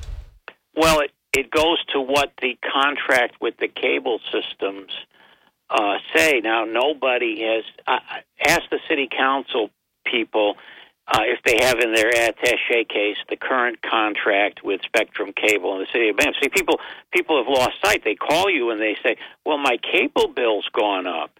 Well, they don't understand something. The the, the cable companies operate uh, with the privilege of the local governments, whether it's the town of Union or the city of Binghamton. So they're public officials. The way they negotiate these contracts directly affect you know the quality of the of the cable cast, uh, what the cable cast uh, would do pro bono for the community. They, this this is all in the contract, and uh, I bet you that I haven't seen a copy of that contract with any municipality. I bet you the average person hasn't. So they they put the onus on the cable company, but the cable company's only uh, doing what they are allowed to do uh, by the local government, which grants the franchise. You know, theoretically, Bob, uh, a municipality could say, "Hey, uh, we don't want charter anymore. We'll bring in Adams or we'll bring in Comcast." I don't know if that would be an improvement or not, but the the, the point is is that these things can be opened up and renegotiated. Uh, but what's happened to Binghamton is, and you see it, there's no passion, there's no zeal. Uh, Vestal is an extreme example. You look at those salary increases in Vestal this is what they've got away with. Uh, uh, uh, you know, the people weren't monitoring the government. There, there's only been a couple of things in the last 10 years where people have attended the meetings. One is the Bunn Hill Road project. Uh, that was big. Uh, I'm trying to think of something else that happened recently. I I can't call it up right now, but there was another thing I think in in Binghamton, maybe the the uh, uh, sewer and water, uh, but but people don't show up at these meetings. And let's let's look at the time changes. Vestal went to a from a seven or a seven thirty public meeting till till five. I mean, the meetings used to be so late in Vestal that I would go to a city council meeting and then then run up to Vestal and, and catch the remainder of that meeting. Uh, you've got the city council meeting at six o'clock, the county legislature meeting at five o'clock. Uh, you know, Why do they meet so early? Are they afraid of, of crime if they are out later? Is is it a, a matter of of personal safety that they they don't want to hold meetings at a time that would be more convenient for most of their constituents? no, it's because they want to get uh, enriched in the dark. The darker things are, the less transparency uh, that you have. I mean, most people have no idea uh, what the town supervisor in Vestal does all day long. They have no idea. And if you knocked on, say, if you knocked on a registered nurse's door, she probably so sleepy that she, you know, couldn't get up and answer her door. But if you did, and you said, you know, could you could you uh, guess the salary of the Vestal town super or the Vestal highway superintendent? Uh, they would be flabbergasted if they knew uh, uh, how these salaries have, have been raised because they're beat. At the end of the day, they're beat.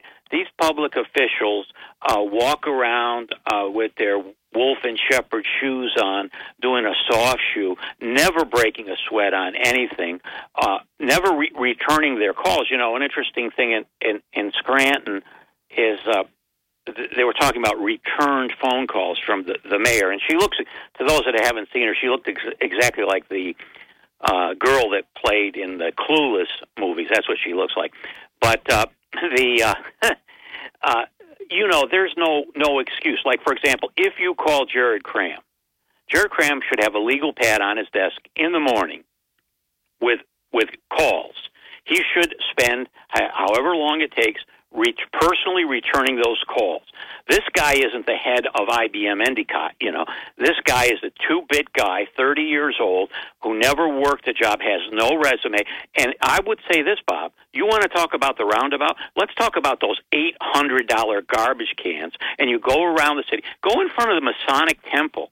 Uh, that was supposed to be cleaned up. Look at all the garbage and cans of spam and everything else. Oh, I You was know, just over there, and and I'll tell you, whoever whoever is uh, eating all that luncheon meat and the other other prepared food, I I haven't been there when the people are eating that food, and I'm not a dietitian, and I also know my diet's not not anything to uh, be proud of, but but I eat better than whatever they're eating, and and. Yeah, to, to your point though, a lot of a lot of the mess out there. Oh my goodness! And I, you're right. I, I thought I thought they said they were going to clean that up. Well, they sit there and read these government. They they're plotting the next election. They're plotting their Facebook entries and and all their social media. Uh, they're they're reading the city and state uh, trade papers. You know the governmental trade papers, and and and you know they all want to be like these people. Uh, you know Sununu or somebody else, and and and now we have a whole cast of characters whose parents were in politics to some degree or another, and they're just playing this demographic card.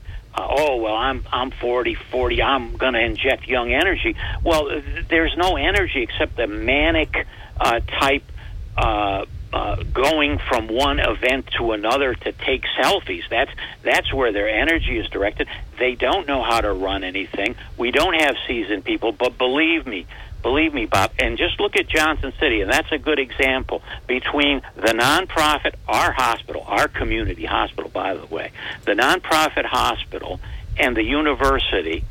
Uh, expanding completely. You know, the taxpayer hasn't got a, uh, an even break. And as far as apartments go that run, that uh, or rent to yuppies or whatever you want to call them, if those people don't have children, guess what? The school district doesn't get the per diems. So Johnson City is uh, creating a, a Hollywood set down there of make believe, and it's not generating any revenue. These people don't know anything about economics. All they know how to do is tax and spend and borrow and spend and give away money and distort the the tax map. Uh, if you go back, uh, say to 1965 or 1970, everything in Johnson City was on the tax rolls except uh, uh, you know the high school.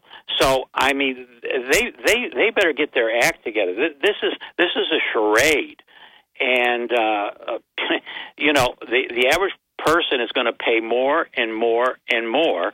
And let me tell you something: the salaries for these public officials they need to be capped. They need to be approved. Every pay raise needs to be approved uh, by the public. Oh, you know, like in Binghamton, they had that famous line. Oh well, we wanted to take politics out of it. Uh, automatic pay raises, uh, like like uh, they're uh, some like they're in the steel workers or something. I mean, you know, give me a break. All right. Well, appreciate your thoughts on multiple issues. It's 1048. This is WNBF in Binghamton. Although the program is called Binghamton now, we certainly talk about Vestal and Johnson City and, well, Endicott, Owego, Windsor. I remember once we talked about Hallstead. So we'll talk about pretty much anything. Oh, yeah. And of course, the trial. We'll talk more about the trial as the program continues. So, as they say on the radio, don't touch that dial. I'm Bob Joseph on WNBF. This is News Radio 1290 AM, WNBF Binghamton. Now on 92.1 FM, W221 EJ Binghamton, a town square media station.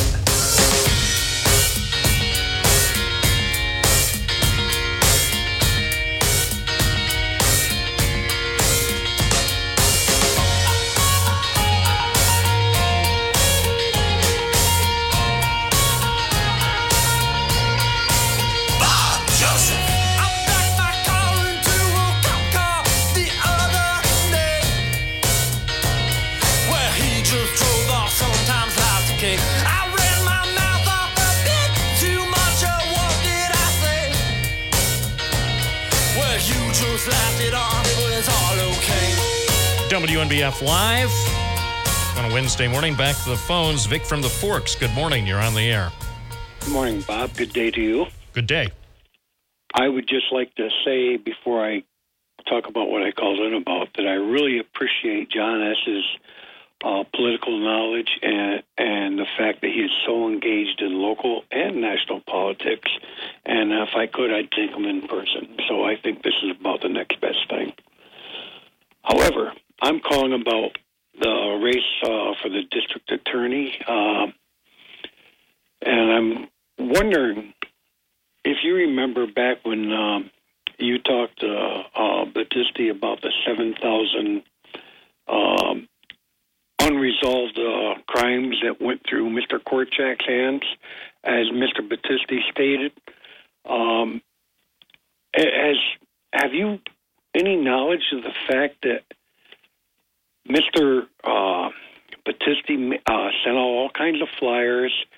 Uh, he had TV commercials, all based on the uh, uh, failure of Mr. Korchak filing these uh, uh, charges against the people who were being charged as a DA, and uh, the fact that he was asked where he got the number from, and he said he foiled Albany for him.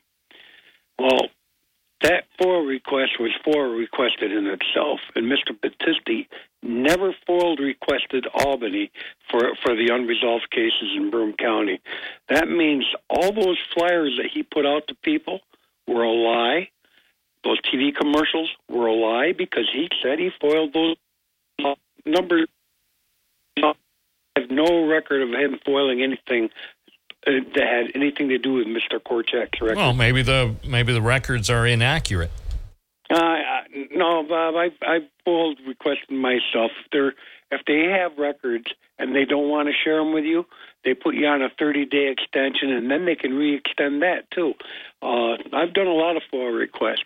Uh, if the records are inaccurate, they're going to tell you that the records are inaccurate. Uh, uh, you know, I mean, government's not always honest, but when it comes to FOIA request, they're pretty pretty good about it. It was like when I Well, they're, but they're not infallible. I've I've never come across any government agency or office that has a 100% record of accuracy. So maybe they have a high record of accuracy, and maybe they even have a high record of honesty. But but remember, there there are people who work in each of these offices. You know, they haven't been totally replaced by AI yet. Once they're replaced by AI, then I guess everything will be fine. But as long as people are involved, it's always a possibility that the information that they release could be inaccurate. Well, I'm writing a letter. I'm in the process of writing a letter. I've got I've got my information, and I actually got a copy of the FOIA request that was put in Albany, and um, uh, I work with a concerned group of citizens who want uh, the DA's office not to be owned by any any special interest group, but to be representative of the people of Broome County. And uh, I am in the process of writing a letter to the Ethics Committee in Albany over there on, I think it's 47 uh, Front Street. I can't remember the address right now. But uh, I, I am writing them a letter asking them to to look into the um uh, way politicians have used Albany as a stepping stone to a lie, because that's you know that, that's basically until I can be proved wrong, is my opinion that Mr. Battisti lied to the Broome County uh, population by saying he foiled when in act actuality he didn't, and if he did, and that can be proven. When right now it's proven that he didn't, as far as I'm concerned. Well, as far as you're concerned, but it still hasn't been proven. So that you're right. As far as you're concerned, you believe it's been proven, unless there's something a document a documentation that is put out publicly and clearly states if say the state office whatever office was involved puts out a statement that categorically says this wasn't the case well you know we'll just have to say well uh, I guess the question though now is well then if he didn't get it through a FOIL request how did he get the information That's what people want to know, Bob. all right well that's a good question okay I, well, I think that should be the focus as far as whether whether the information specifically was obtained through a FOIL request. I mean, that's it is intriguing and and certainly would be interesting if if it really didn't come as a result of a FOIL request. I mean, here's my question to you, since you are very familiar with FOIL requests in New York State. If you personally had foiled the information, they wouldn't have provided it to you. No, they they are bound by law, the Freedom of Information Act. I mean, why can't they? Here, here's my question of of that information. There was, as far as I know, the information didn't contain any any private information. Seems like the information that we're talking about ought to be public. So, explain to me why, if you or I or John from Binghamton or anyone else made a FOIL request for that information, why it wouldn't have been made public. Well, it can be made public if you send a press release out on it. It can be made very. Oh, okay. Well, then, all right. Well, I I just thought that that uh, one of the concerns was that uh, the average New Yorker wouldn't be able to get the information when, in fact, we probably could if we had thought of asking for it. My concern isn't so much Uh, getting that for a request out to the public. My concern is aimed at one person character. No, I understand. No, I, I was here when the call began, so I understand what your concern is. I'm just raising other issues that are, I think, related to our conversation. Yes, your your concern is is clear. I I certainly understand what your concern is. I'm not oh. I'm not oblivious. Oh, I appreciate that, Bob. I, I really do.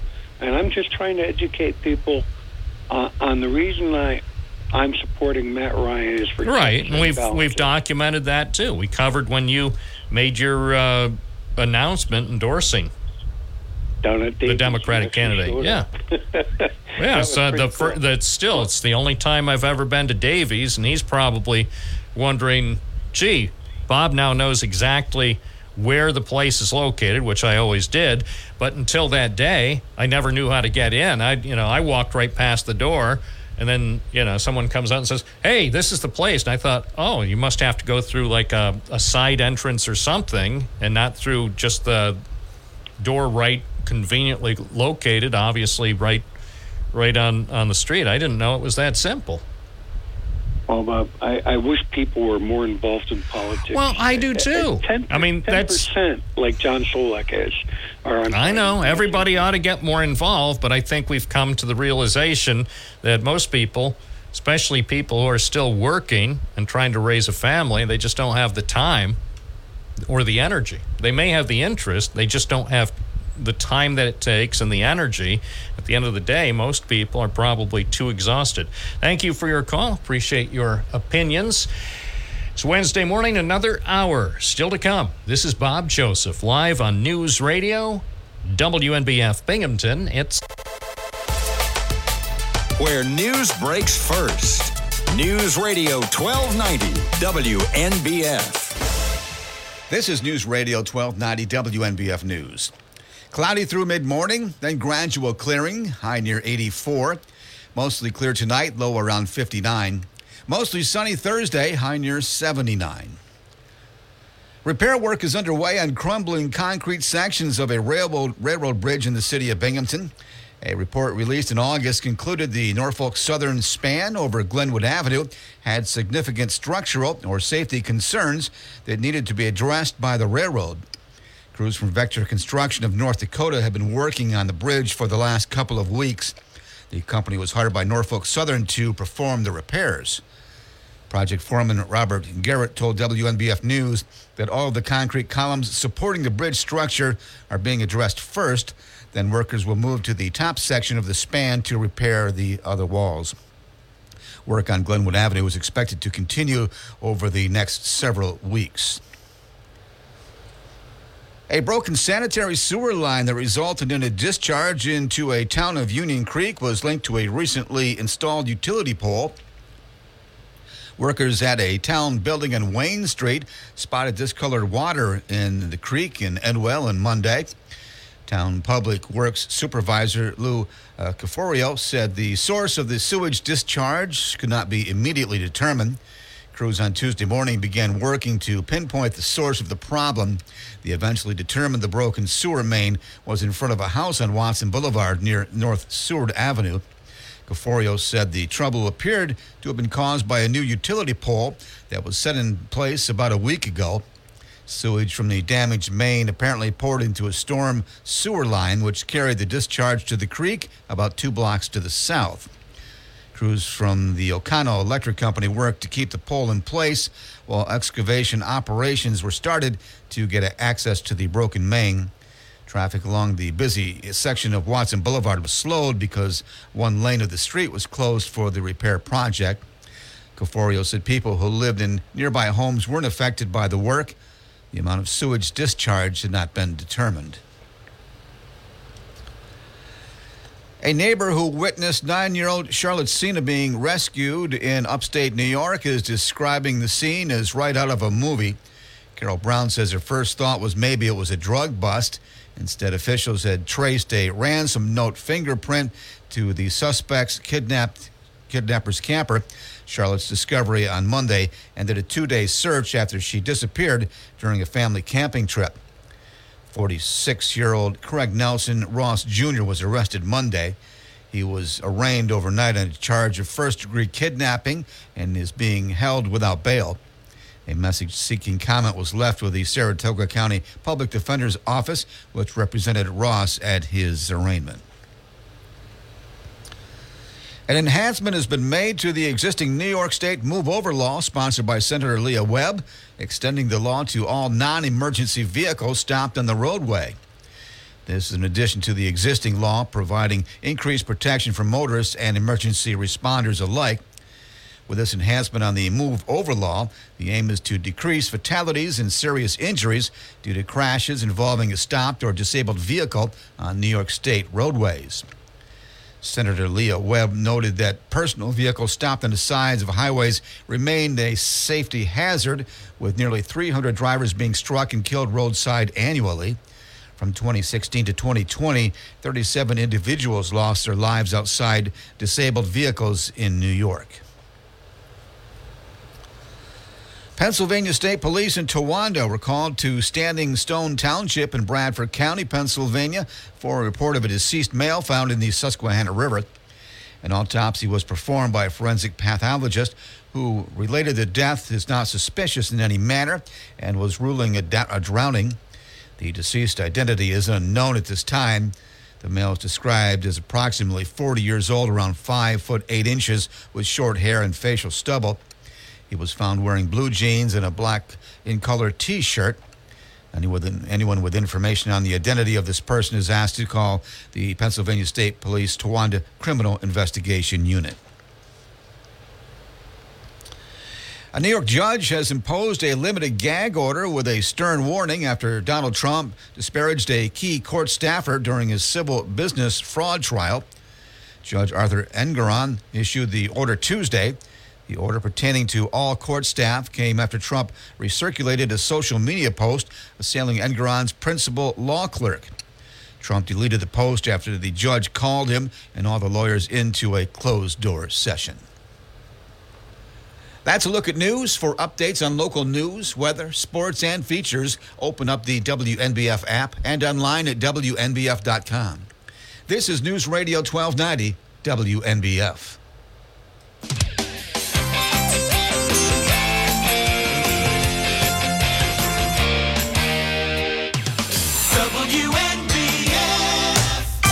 Good morning. I'm Bob Joseph. This is Binghamton Now on your Wednesday morning. You can call in now, 607 772 1290 to talk on WNBF.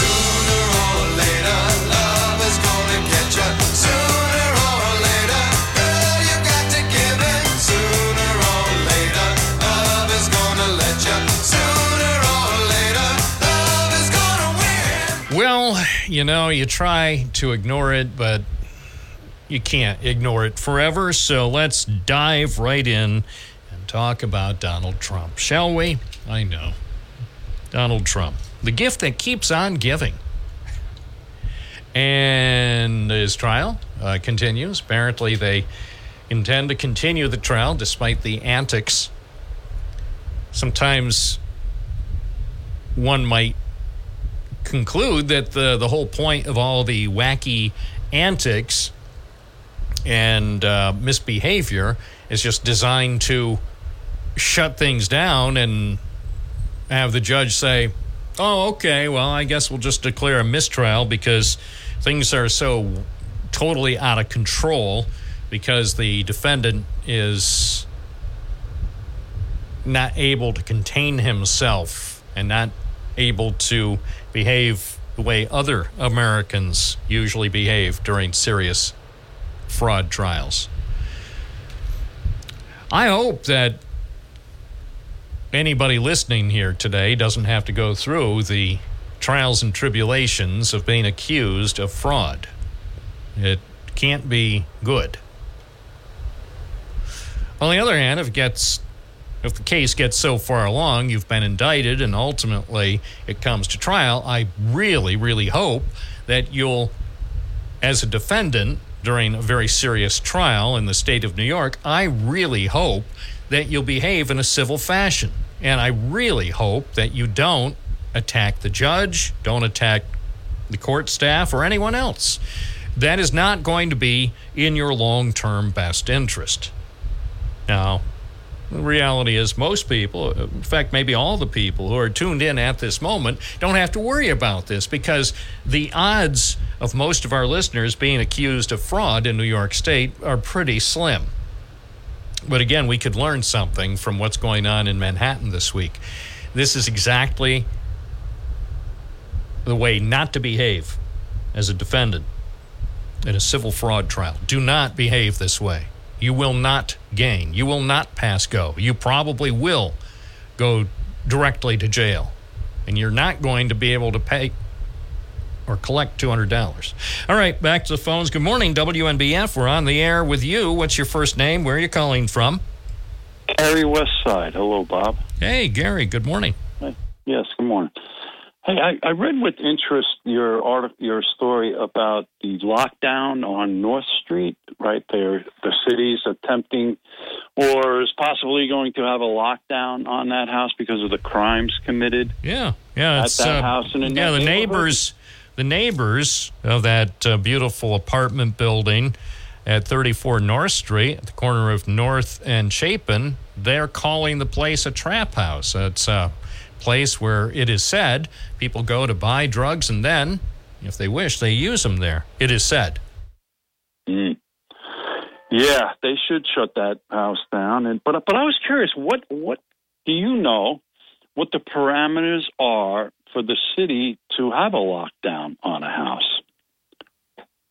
Is it like I noticed because you had mentioned in there that the police were there numerous times. I know there was a shooting and possibly a stabbing there. Oh but- yeah, stabbing. Guy got stabbed. Mhm. I talked to the guy who told me he got stabbed. He said one morning, I think he said around six fifteen or six thirty, some guy he didn't know stabbed him, and um, and then I think a few days later, uh, So he another- just came up to him and stabbed him. well, I don't know that. I didn't. I didn't ask for the entire story. We we were not.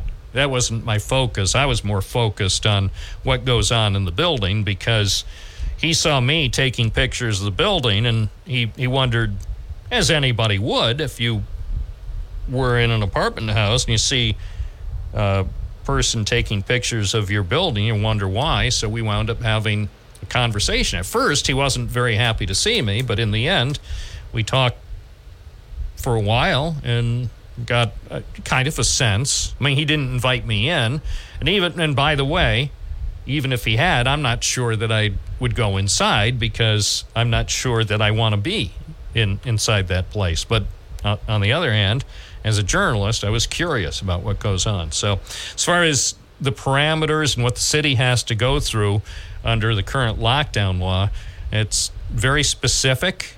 There is uh, there is due process, as we reported. Uh, City Hall says that the clock is ticking. 30 days began um, after they officially notified the owners, or apparently there's someone who has a land contract on this property, some other guy, and I haven't been able to connect with any any of the people involved. Uh, the owners, listed owners, I think, are in the town of Binghamton, and I haven't been able to uh, find a phone number that works for them. And as far as the guy who may have the land contract, I I don't have a phone number for him. But if they're listening, they should call me so I can get their side of the story. I want to know if they're really going to follow through on what they told the city because apparently the city was informed or the corporation counsel's office, the attorneys were informed that they plan to kick out the squatters and maybe start to address the issues.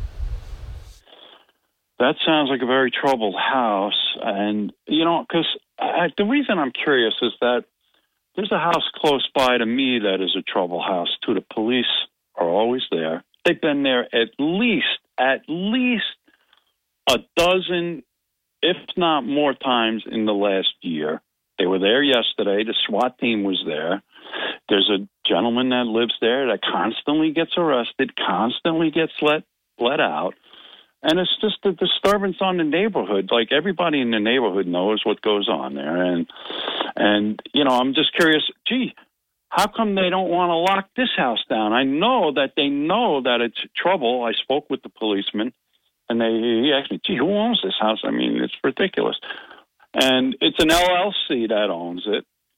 And I'm just curious. Well, like, of course, that's usually the case with not always, but I would say 90%, 95% of the time when we're talking about houses, whether they're trap houses or just nuisances, at a minimum, we'll call them nuisances. And that's what the city says because they, they've kept a, a running total of trouble since Christmas Eve at the house there at 34 North Street. And they have a list, you know, noise complaints, um, assaults. Well, I don't know, assaults. Assaults are weird insofar as a lot of times, say if the the cases where people were stabbed and shot at 34 North Street, according to police, they can't sometimes be incorporated into the point count. So even though they're very serious, because of I think a court decision, and and it's designed I think to protect people who say live in a place and then make a complaint.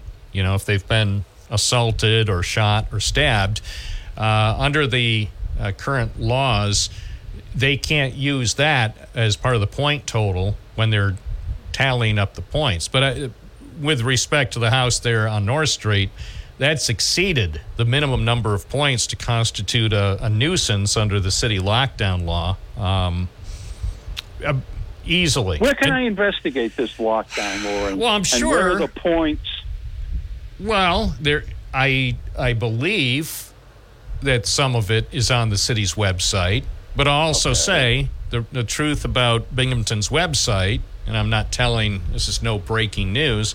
City of Binghamton's website, although it's a lot better than it was five or ten years ago, still leaves a lot to be desired. A lot of information that I think ought to be easily accessible on the website either isn't accessible or is sufficiently hidden that the average person will give up after about five minutes. I mean, it's I don't know why the the information that legitimately belongs to the people why it's not easy to find on Binghamton's website, but that's apparently right. Like that's if I was to type in lockdown, right, like in the search, then it should bring me to the laws of the lockdown. Well, let, let me do that just out of curiosity because right.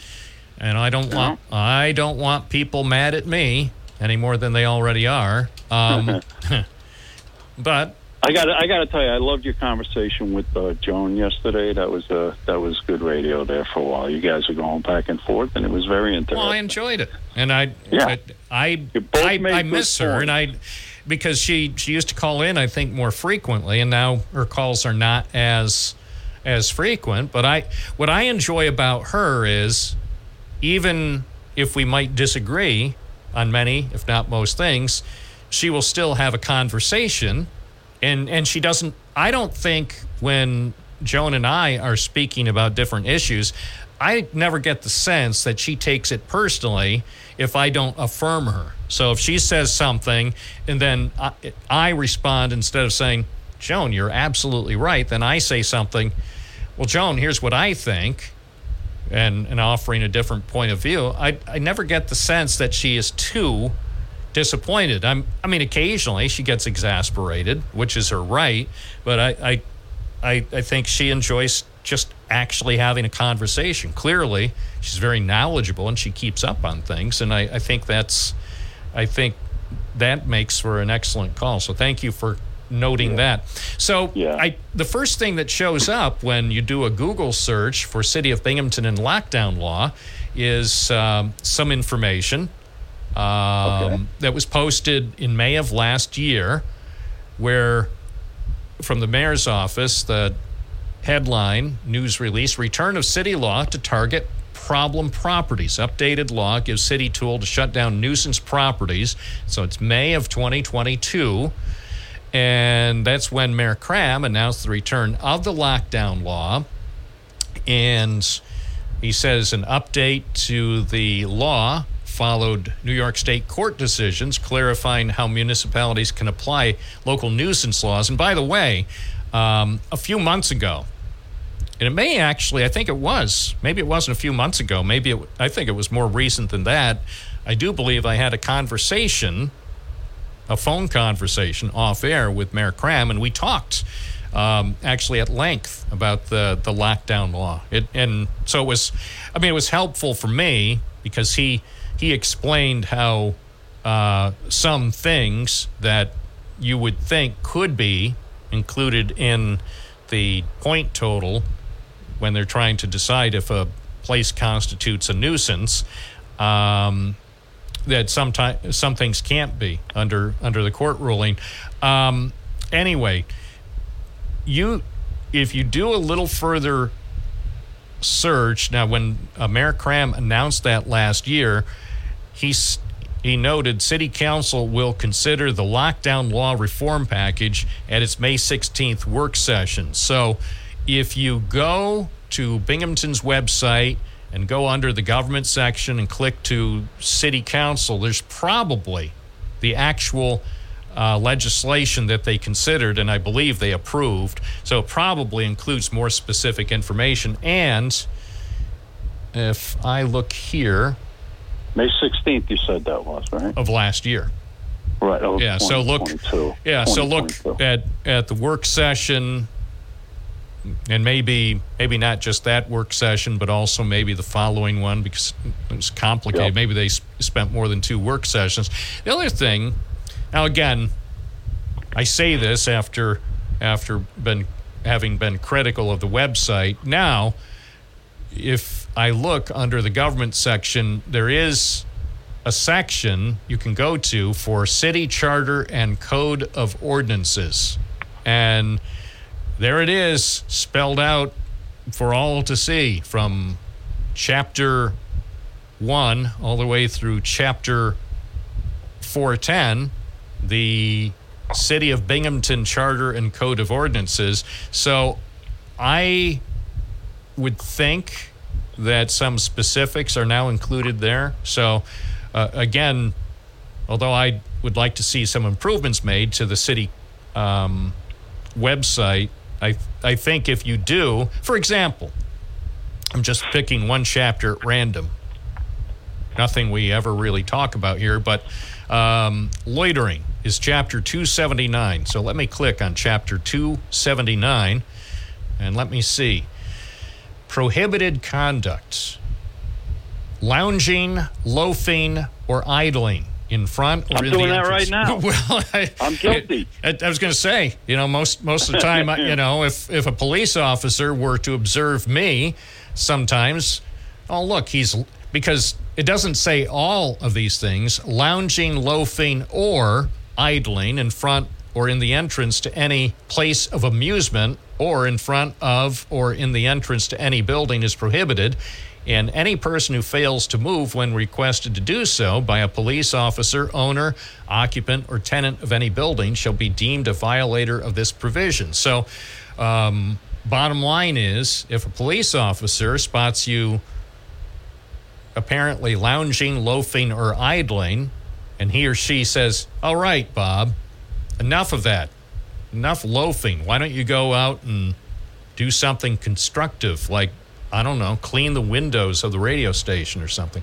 But anyway, so you can probably find more specifics on the website. Again, like every website, every website has its own quirks, and so it takes a little little time to get acclimated. I I've seen other government websites that I think are more user friendly, but there probably is a lot of information. Not probably. There's there's an amazing amount of information. Oh, actually, here's something just dated July 17th, supplemental charter. I th- this was just uh, July 17th of this year, supplemental char- charter. So apparently, they must have done some updates. And just for your edification, Gary, it's only 71 pages long. So if I started reading, easy read. yeah, it's easy, easy peasy. And I'll be loitering when I start reading because I'll be idle and. Uh, yeah. I mean, but but but is you know what I'm looking for, Bob? I'm looking for the points, right? So I'm right. You know, and here's what I'm. So I'm going to actually send an email to Mayor Kraham, and, I'm going to ask yeah, him. ask him specifically because I will say this, And I know Okay. some people, some people have, you know questioned his responsiveness, but I do know for a fact that uh, he he does respond to emails. He may not Not respond to to me, he hasn't. well, then try again. Try uh, again. I, I, I'll be the first to admit, whether it's the mayor or whether it's me, it's it's physically impossible or humanly impossible to probably respond to every email. So what I'm saying is, try again, and and put maybe in the subject line. Um, let's see, lockdown law uh, point questions or something like that. Just Yeah, questions about the lockdown. Yeah, summarize it in easily because again, the mayor must be getting more email than I get. I get a lot of email every day, but he's the mayor of the parlor city, so he probably receives many more emails. So he has to truly plow through email and and decide which ones he he personally responds to. So that's hey, I'm I'm giving him the benefit of the doubt. So, but I have seen people have shared emails even about I think there was one that was shared with me uh, where he responded to someone about 34 North Street. So it's not as though he he's ignoring all of the city's problems. It's let's be fair to the mayor and everyone else in Binghamton. The city has a lot of problems, so I I don't expect Mayor Kraham to spend eight hours every night responding to every email he gets. So, uh, but fair enough. That's yeah, fair enough. you know, I'm trying Yeah, to be I fair mean, that to makes him. Sense. That, Yeah. that makes sense to me. Yeah, and and so what what I tell people when they have been unsuccessful in getting a response to their email, whether it's something they sent to me or to a public official or someone else, I say don't give up. Try again. Always try first. Here's this isn't perfect email etiquette, but th- one thing that I truly appreciate because I'm inundated with powerful emails every day, I really encourage people to say something very specific in the subject line.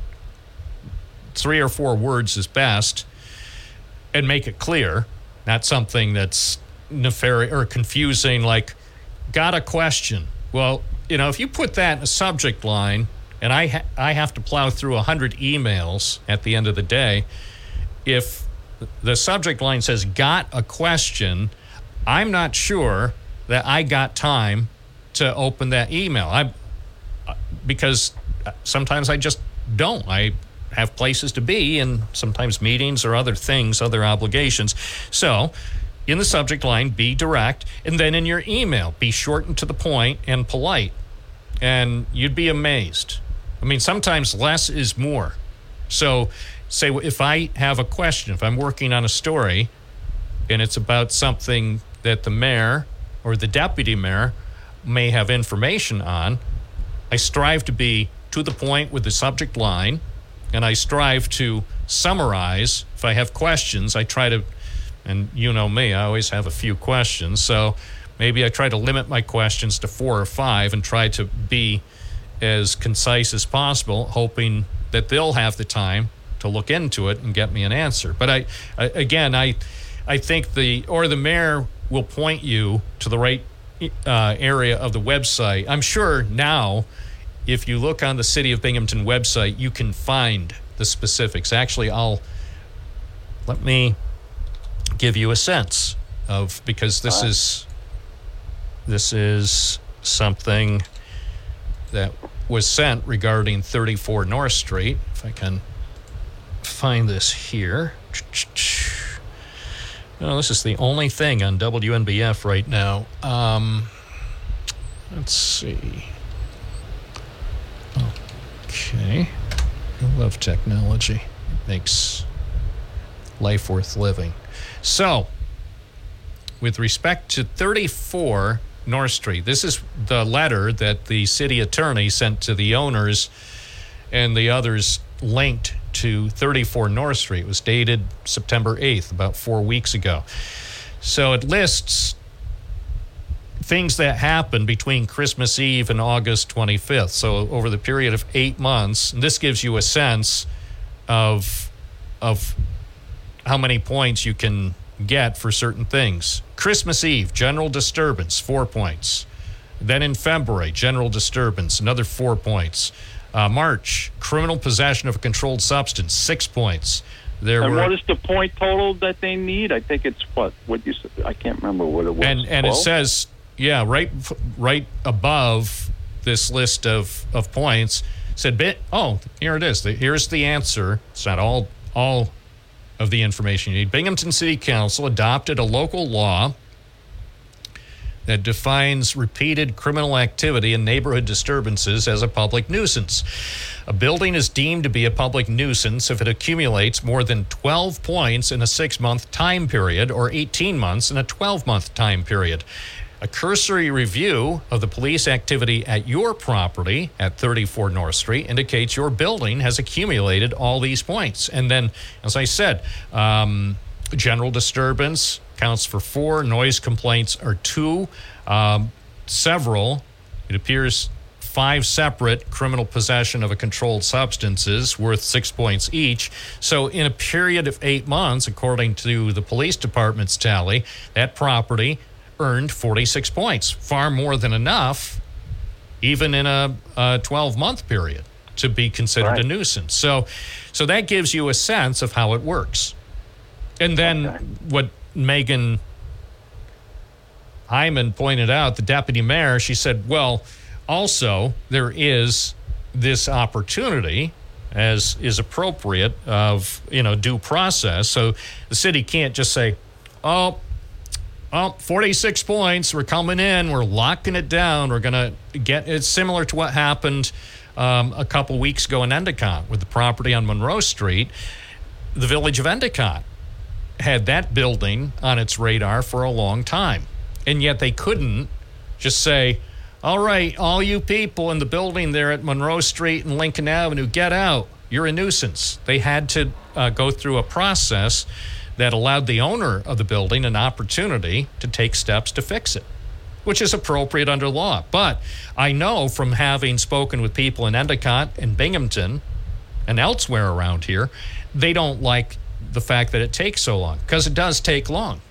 But everybody's interest should be protected. And it's sad that in the meantime, well, municipalities must protect the interest of property owners. Uh, in the meantime, if you live close to one of these buildings, a trap house or some other nuisance, your quality of life is adversely affected. And let's face it, you don't get those days back. You know, if people are shooting up and getting shot and stabbed across the street, it doesn't make for a real pleasant spring or summer. No, that sounds horrible to me. I mean, it's a lot worse than the house in my neighborhood, but my house, the house over here is is bad, but not like that. But All right. Well, we know. we I think at least educated Thank you for the people. information. Yeah. Now Thank hang on the line. Please hang on the line. Okay. Because we're going to go to a break, and then I have a few more questions off the air. This is Bob Joseph live on a Wednesday morning on WNBF. From the Gault Auto Studios, this is WNBF News Radio AM 1290. Also available at 92.1 FM. Reserve your new Toyota at Gault Toyota. News Radio 1290 WNBF. Hookah shaka, hookah, hookah, hookah shaka,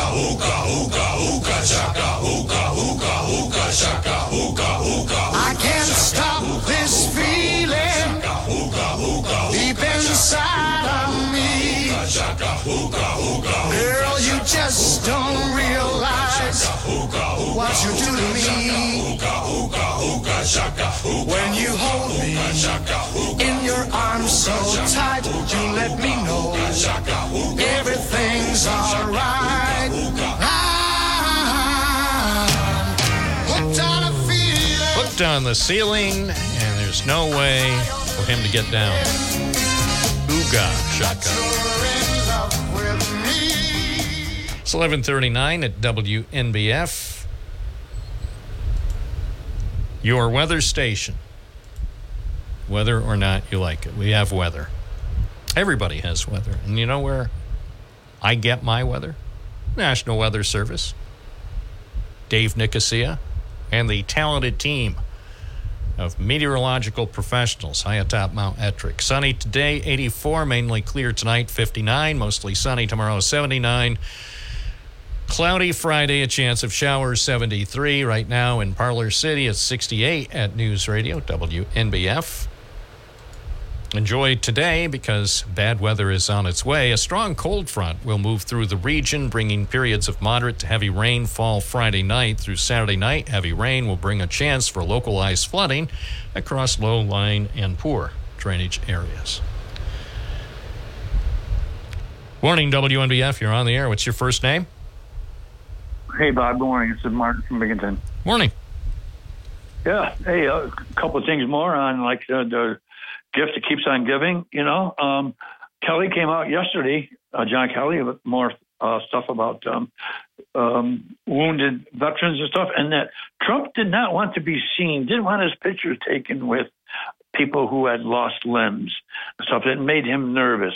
It made him kind of like feel like that he was some kind of a loser or something. But you know, there you go with his lack of empathy and caring. And um, going back to Cassidy Hutchinson's book, where she calls that you know he looks amongst people, he calls the herd and looks for like the weakest um, people that he can go and attack. And so, who did he go after yesterday?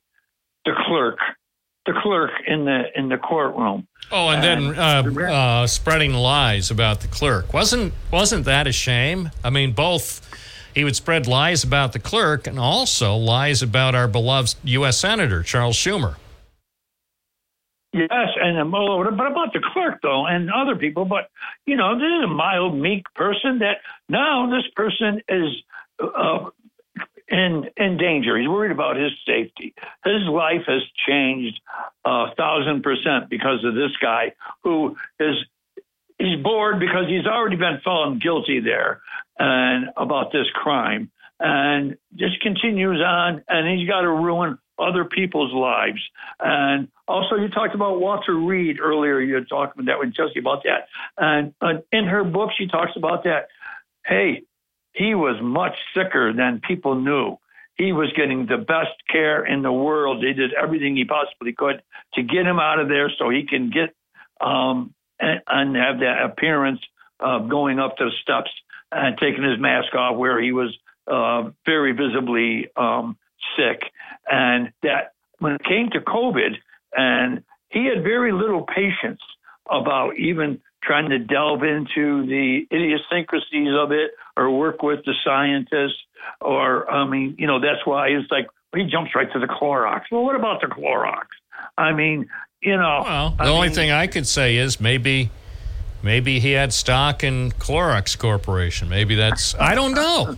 I mean, you know, at, at least then I would understand it. It was, you know, not so much to confuse people to inject bleach as a desperate move to uh, deal with the COVID 19 uh, scare that we all were dealing with in 2020.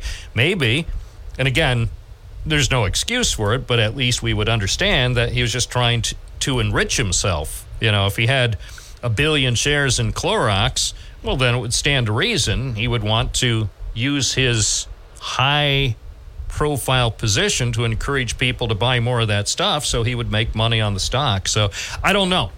I don't know. He's uh, he certainly knows the art of the deal. I mean, the art of the steal, according to Tish James, she said it's not the art of the deal. According to Tish, Tish James, this isn't me talking. This is our attorney general who was elected by New Yorkers, including some Republicans who voted for her. Tish James said he exemplifies, with respect to the uh, uh, allegations of fraud, he exemplifies the art of the steal.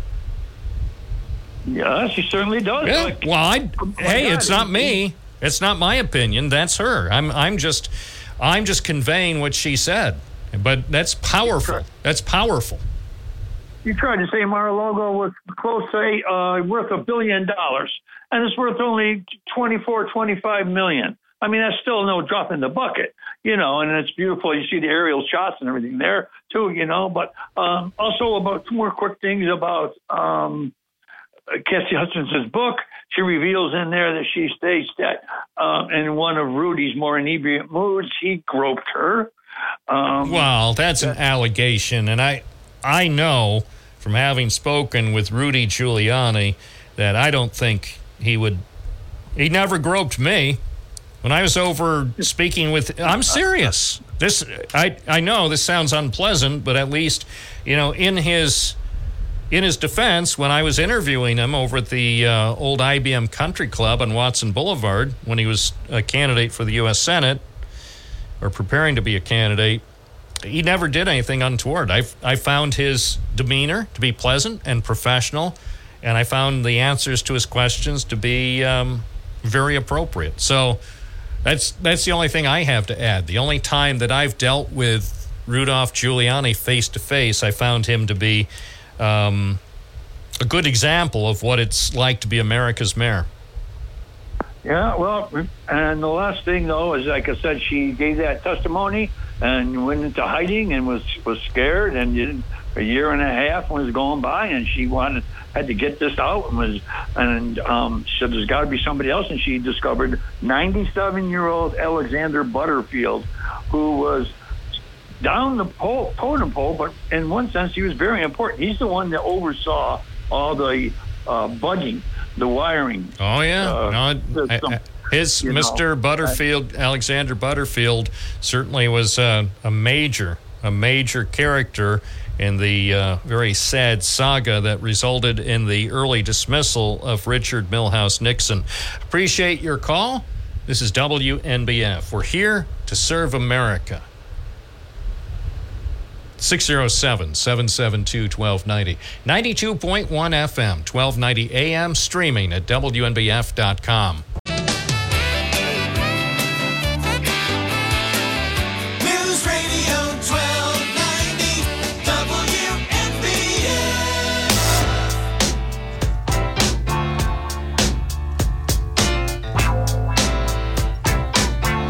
WNBF. With live phone lines every morning from 9 to noon. Nick in Binghamton, good morning. You're on the air. Hi, Bob. Good to hear from you. I hate to burst that bubble of the last caller there, but you know what? It might not be Clorox, but it's Paxlovid. It's an antiviral drug now that's used to fight uh, uh, COVID, and it works awesome great because I had COVID and I used it. And, you know, Facebook banned my brother, okay? He's a 40 year pharmacist. He's dealt dealt with viral drugs and everything for 40 years and stuff like that. And, you know, he kept on saying there's antiviral drugs for this. And they kept on blocking him. Oh, there ain't none. You blocked them, all that. And now we have these new antiviral drugs that are out there, just like Clorox. And it sure wiped my uh, COVID out. But I, I, I just want to go from there. But I want to go back onto um, what we have this hydroelectric. And wouldn't it be nice if we took Goudey Station and made it a hydroelectric plant? I mean, we got a river that runs 24 7. And guess what? That's the reason why Binghamton's here because of our rivers. And it supplied electricity and power for years before we even were the power city. And you told me one time that you're going to get back on that, looking on that. And I was wondering what your opinion is. Um, hmm. Well, to be continued. I, I actually forgot to do more research, but uh, at some point, it may not be this week, but at some point I will get to it and, and we can have um, a more thoughtful discussion on that, okay? You're awesome. All right. You're awesome, man. Hey, Thank thanks for calling. for listening to me. And uh, your listeners are awesome. I, I, you know what? Uh, I think everybody has their opinion, and they're subjected to, you know, whatever it is. There you go. Thank you. Thank you. Yeah, thanks, Nick. I, I like the attitude. I like the attitude that, hey, we all have an opinion. And I, I'll just say this about my opinion it's not right, it's an opinion. Well, you act like it's right. You act like your opinion is the only one. No, my opinion is one of nearly 8 billion on the planet. It's an opinion. Well, you shouldn't express it. Don't you agree with me? Well, maybe I do, but most importantly, stand up for your opinion. If you have an opinion, and presidents do it, Talk show hosts do it. Radio listeners do it. Express your opinion. It's America. Express an opinion. And if somebody disagrees with you, don't take it personally. Don't think, oh, Bob, you don't agree with me. Oh, oh, I don't like you anymore. Eh. Eh, we're all, in my opinion, again, just an opinion, we're still all friends. We're still all friends. We can be friendly and we don't really have to agree. 92.1 FM, 1290 AM, and WNBF.com.